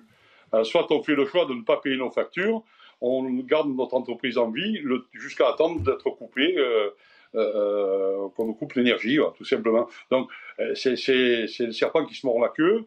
Euh, il va bien falloir trouver une solution qui nous permette de survivre. Je ne vais pas rappeler à tout le monde qu'il y a eu des problèmes sociaux, il y a eu des problèmes sanitaires. Maintenant, il y a des problèmes d'énergie. Il faudrait que ça s'arrête un jour quand même, parce qu'on ne voit jamais le bout du tunnel. Oui, c'est ça. Vous avez modifié vos menus pour vous adapter C'est-à-dire, tel, tel produit euh, euh, est de plus en plus cher, ben, je vais mettre tel autre euh... Écoutez, on, on, fait des choix dans nos achats qui sont un peu différents, effectivement. Euh, on essaie le plus possible de ne pas augmenter nos tarifs parce qu'on on sait évidemment qu'il y a un problème de pouvoir d'achat. Il ne faut pas se voiler la face. Oui. C'est-à-dire qu'augmenter nos tarifs, ça veut dire parce qu'il y a un au bout du bout, parce que euh, là non plus, c'est pas extensible. Donc, euh, on essaie, il faut que nous soyons aidés sur ce problème d'énergie, peut-être aider sur ce problème de manière première en, en, réduisant pendant un temps donné la, la TVA. Hein, à un moment donné, il va bien falloir qu'on agisse sur, sur une charge quelconque. Euh, pro, projeter des charges à plus loin, c'est-à-dire vous paierez vos charges plus tard, c'est se retrouver euh, dans un mur de dette à, ah oui. à moyen terme. Mm. Et puis je rappelle y compris qu'il y a le remboursement des PGE qui est qui est toujours pas admis sur une dizaine d'années, alors que c'est ce que nous réclamons depuis des mois et des mois. Bah oui, on peut pas tout repousser, repousser le remboursement du, du prêt garanti ouais. par l'État, repousser euh, les impôts et ceci. Après, comme vous dites, vous êtes fa face à une montagne de dettes que vous pouvez pas payer. Euh, vous comptez vous vous mobiliser comme les comme les boulangers ou pas? Je pense qu'on a du retard sur les boulangers, mais qu'on sera présent lors de la mobilisation générale, oui. Oui, oui. Donc vous pourriez, vous pourriez euh, défiler, vous rassembler avec eux le 23 janvier? On n'a pas, pas, encore décidé de, de l'action que nous mènerions, mais je pense que l'UMI national lancera sûrement un mot d'ordre de mobilisation pour qu'on puisse crier notre colère, enfin notre colère, notre désarroi, parce que c'est même pas de la colère, c'est du désarroi. Bah oui, et de la, et de la tristesse quand on a à fermer son restaurant. Oui, ouais, exactement. Mmh. Merci beaucoup Bernard Marty, restaurateur président, président de l'UMI 13. Bonne journée à vous, bon courage. Bonjour à tous les restaurateurs. 8h37, on parle de la réforme des retraites. Le président de la CFTC, le syndicat chrétien, Cyril Chabagnier, était reçu par la Première ministre hier. Selon lui, le report de l'âge de départ à la retraite à 64 ou 65 ans pourrait être évité pour seulement quelques euros par mois. Ça mérite explication. On va d'abord écouter ce que dit exactement Cyril Chabagnier. S'il faut faire un dernier effort, qui est un effort sur les cotisations, beaucoup de Français préféreraient payer 2 euros par mois que travailler 3 ans de plus, même si on est dans une situation de pouvoir d'achat qui est compliquée. Mais au départ, on parlait d'augmentation de cotisation à 15-20 euros par mois. Là, aujourd'hui, on peut le faire à 2-3 euros par mois. Si et seulement si les entreprises cotisent également, parce qu'il faut de la justice. Aujourd'hui, cette réforme ne repose que sur les salariés. Les entreprises mettent 5 euros par mois par salarié, les salariés mettent 2 euros, 2-3 euros par mois, c'est 7 milliards qui rentrent, il n'y a plus de déficit le MIC Guillot avec nous pour quelques euros par mois, 3 euros pour le salarié, 5 euros euh, pour l'entreprise. On peut éviter cette réforme, éviter d'avoir à, repousser l'âge légal de, départ à la retraite? Alors il a raison sur le, principe, c'est-à-dire que oui, si on augmente les cotisations, on peut éviter de repousser euh, l'âge de départ. Après, sur les montants, ça se discute parce que 8 euros par euh, salarié et leurs employeurs par mois, avec 29 millions d'actifs en France, ça fait plutôt 2,7 milliards de rentrées et, et pas 7. Certains avancent d'autres chiffres. Il faudrait plutôt euh, augmenter les, cotisations entre 21 et 28 euros par mois pour euh, combler le déficit qui pourrait atteindre 17,2 milliards en 2025 selon le Conseil d'orientation des retraites. Le gouvernement, via le ministère du Travail, annonce lui la somme même de 50 euros euh, supplémentaires par mois. Mais un autre économiste, Eric Heyer, assure qu'on peut combler le trou en ajoutant, en augmentant les cotisations de 4 euros par mois seulement chaque année. Alors ce qu'il faut bien comprendre, c'est que ces 4 euros de plus par an. Donc 4 euros de plus la première année, puis 8, puis 12, puis 12 plus 16, etc. Euh, le tout pendant une dizaine d'années. C'est donc possible et c'est un choix. C'est pas celui qu'a fait le, gouvernement qui estime de son côté que le coût du travail est déjà euh, trop élevé en France. On en a parlé d'ailleurs dans, la matinale et ne veut pas euh, alourdir encore plus le coût par rapport à nos voisins, notamment européens. Merci Lomic. La France va livrer de nouveaux chars à l'Ukraine. Il s'agit de chars de combat, chars de combat AMX-10 RC. Euh, vous en voyez un derrière moi, c'est une première. Ils ont été produits dans les années 80, à partir des années 80. Leur particularité est qu'ils ne pèsent que 25 tonnes comparé aux 50 tonnes du char Leclerc, soit deux fois moins hein, que les chars Leclerc. Ils sont dotés de canons 105 mm et sont montés sur roues et non sur chenilles. Autre annonce concernant la guerre en Ukraine, la réponse de la Russie après la frappe de Makivka.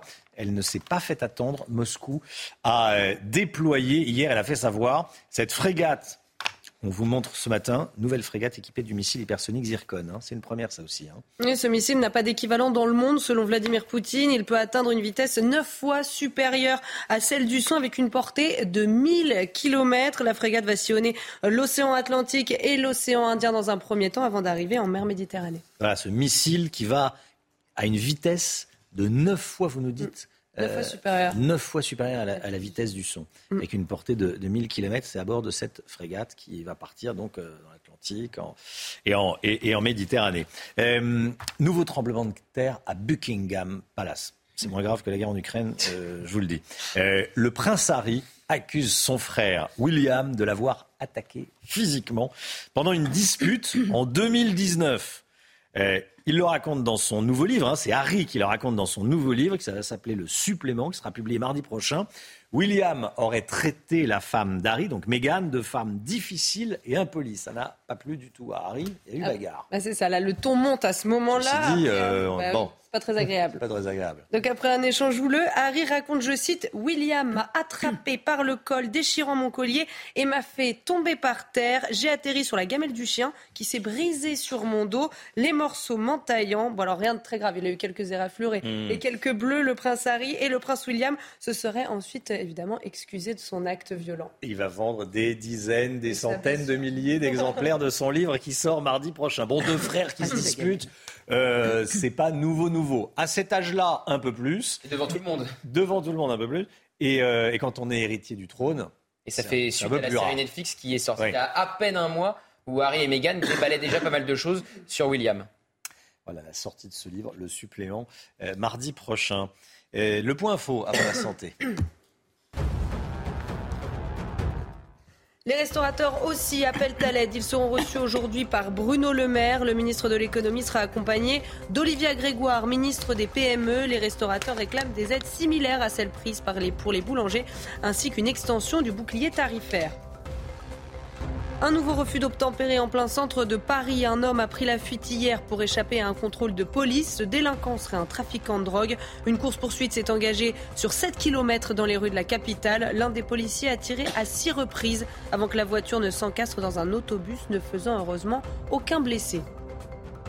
Et puis les funérailles de Benoît XVI. la cérémonie débutera dans quelques minutes, dans moins d'une heure, à 9h30, place Saint-Pierre. Et regardez ces images en direct. La place Saint-Pierre se remplit, les fidèles sont là. Cette cérémonie sera euh, présidée par le pape François et c'est Gérald Darmanin qui représentera la France. La dépouille de Benoît XVI sera ensuite inhumée dans la crypte de la basilique Saint-Pierre. Votre programme avec No Insulation, l'expert de la laine minérale de verre, éco-conçu pour un intérieur sain et confortable. Brigitte Millot avec nous. Bonjour Brigitte. Bonjour.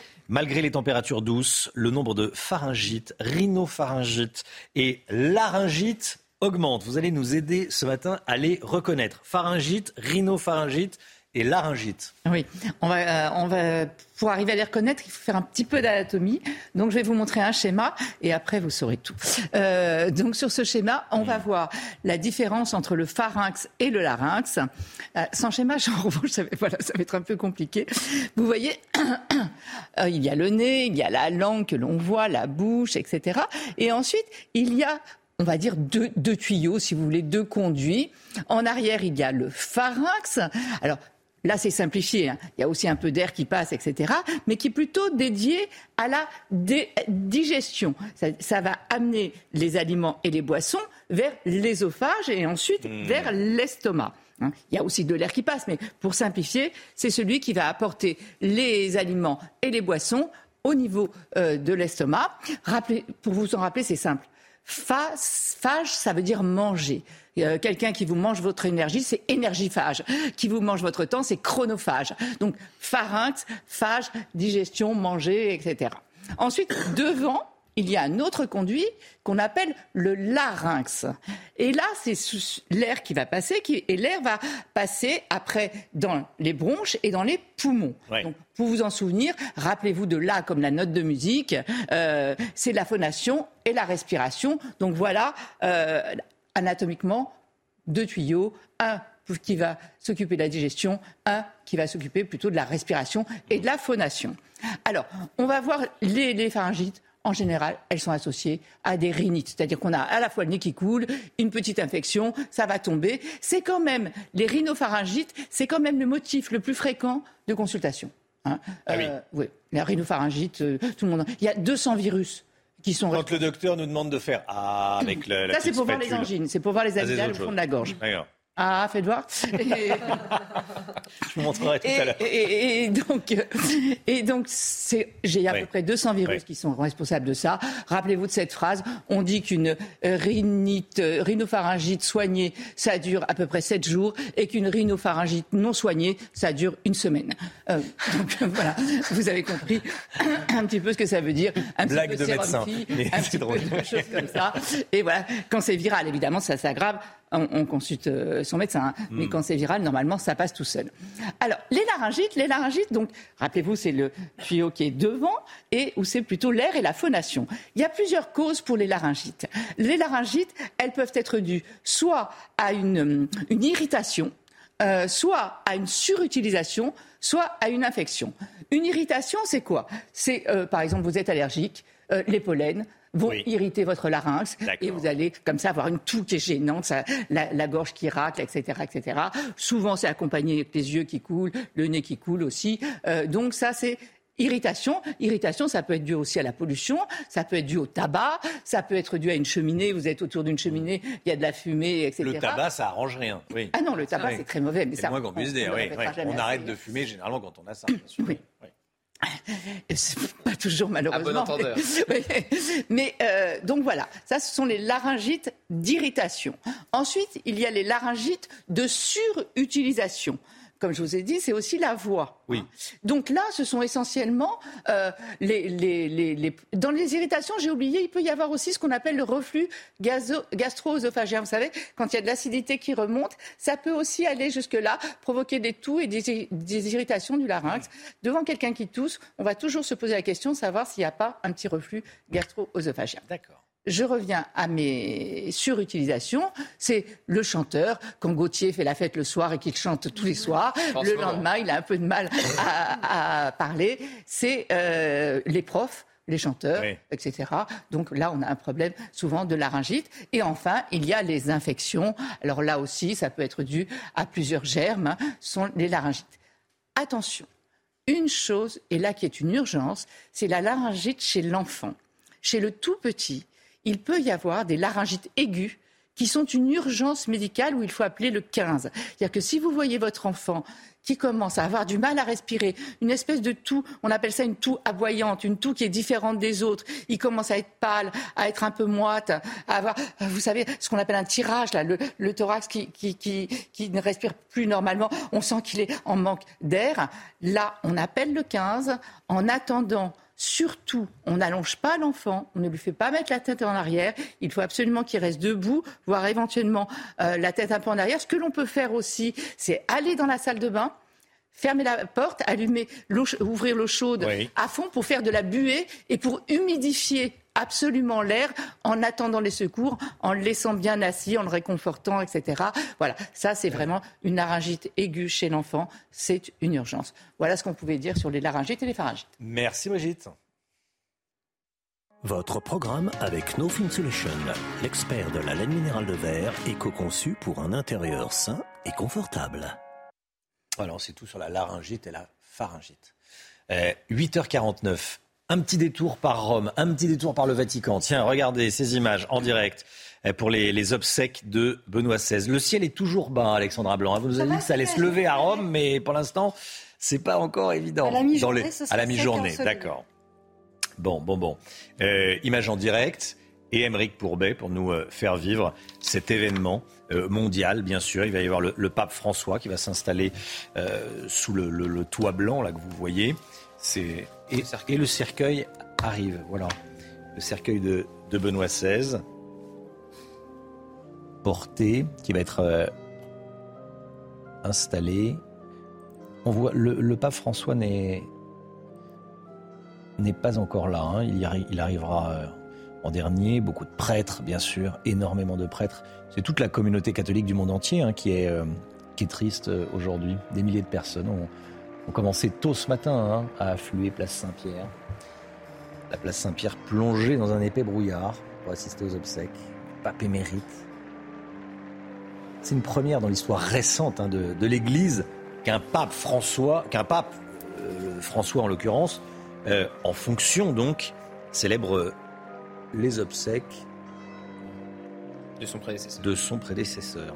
Émeric Pourbet, en direct avec nous, depuis la la cité du Vatican, depuis la place Saint-Pierre. Beaucoup d'émotions, hein Oui, beaucoup d'émotions, beaucoup de recueillement aussi. Euh, on vient d'apprendre que donc, lorsque le, cercueil de Benoît XVI a été fermé à l'intérieur de la basilique Saint-Pierre, où il avait été exposé pendant trois jours, eh bien, à l'intérieur ont été placées euh, les médailles et les pièces de monnaie de son pontificat, ainsi qu'un petit texte euh, qui résume la vie, l'itinéraire de Joseph Ratzinger, Benoît XVI, durant toute sa vie. Et notamment, il est dit que Benoît XVI a placé le thème de Dieu et de la foi au centre de son pontificat. Ça résume bien effectivement euh, tout ce qu'ont été ces huit années lorsqu'il a été à la tête de l'Église. Alors une petite précision, Romain, ce n'est pas euh, exactement la première fois en réalité qu'un pape régnant célèbre les obsèques de son prédécesseur. C'est déjà arrivé au début euh, du 19e siècle, mais en revanche, ce qui est inédit, là et vous avez raison, c'est que un pape célèbre les obsèques de son prédécesseur démissionnaire, c'est-à-dire que les deux bien sûr, il n'y avait qu'un seul pape régnant, mais les deux, Joseph Ratzinger et donc le pape François, ont cohabité ensemble d'une certaine manière, en tout cas, pendant dix ans. Voilà. Et, de fait, ça explique aussi cette ferveur des fidèles hein, qui sont venus, 200 000 personnes en trois jours, se recueillir parce que le pape Benoît XVI, eh bien, bien que démissionnaire, est resté dans le cœur des fidèles et il les a confirmés dans la foi. Il leur a apporté beaucoup, c'est ce qu'il disait hier euh, dans l'accueil qui menait à la basilique Saint-Pierre pour aller se recueillir une dernière fois devant sa dépouille. Merci beaucoup, Émeric Pourbet. Voilà des images en direct et c'est Gérald Darmanin voilà, qui représente la, la France à ses obsèques. 8h52 dans un instant, c'est l'heure des pros avec Pascal Pro. Et euh, nous, on se retrouve demain matin, 5h55, avec toute l'équipe. À demain.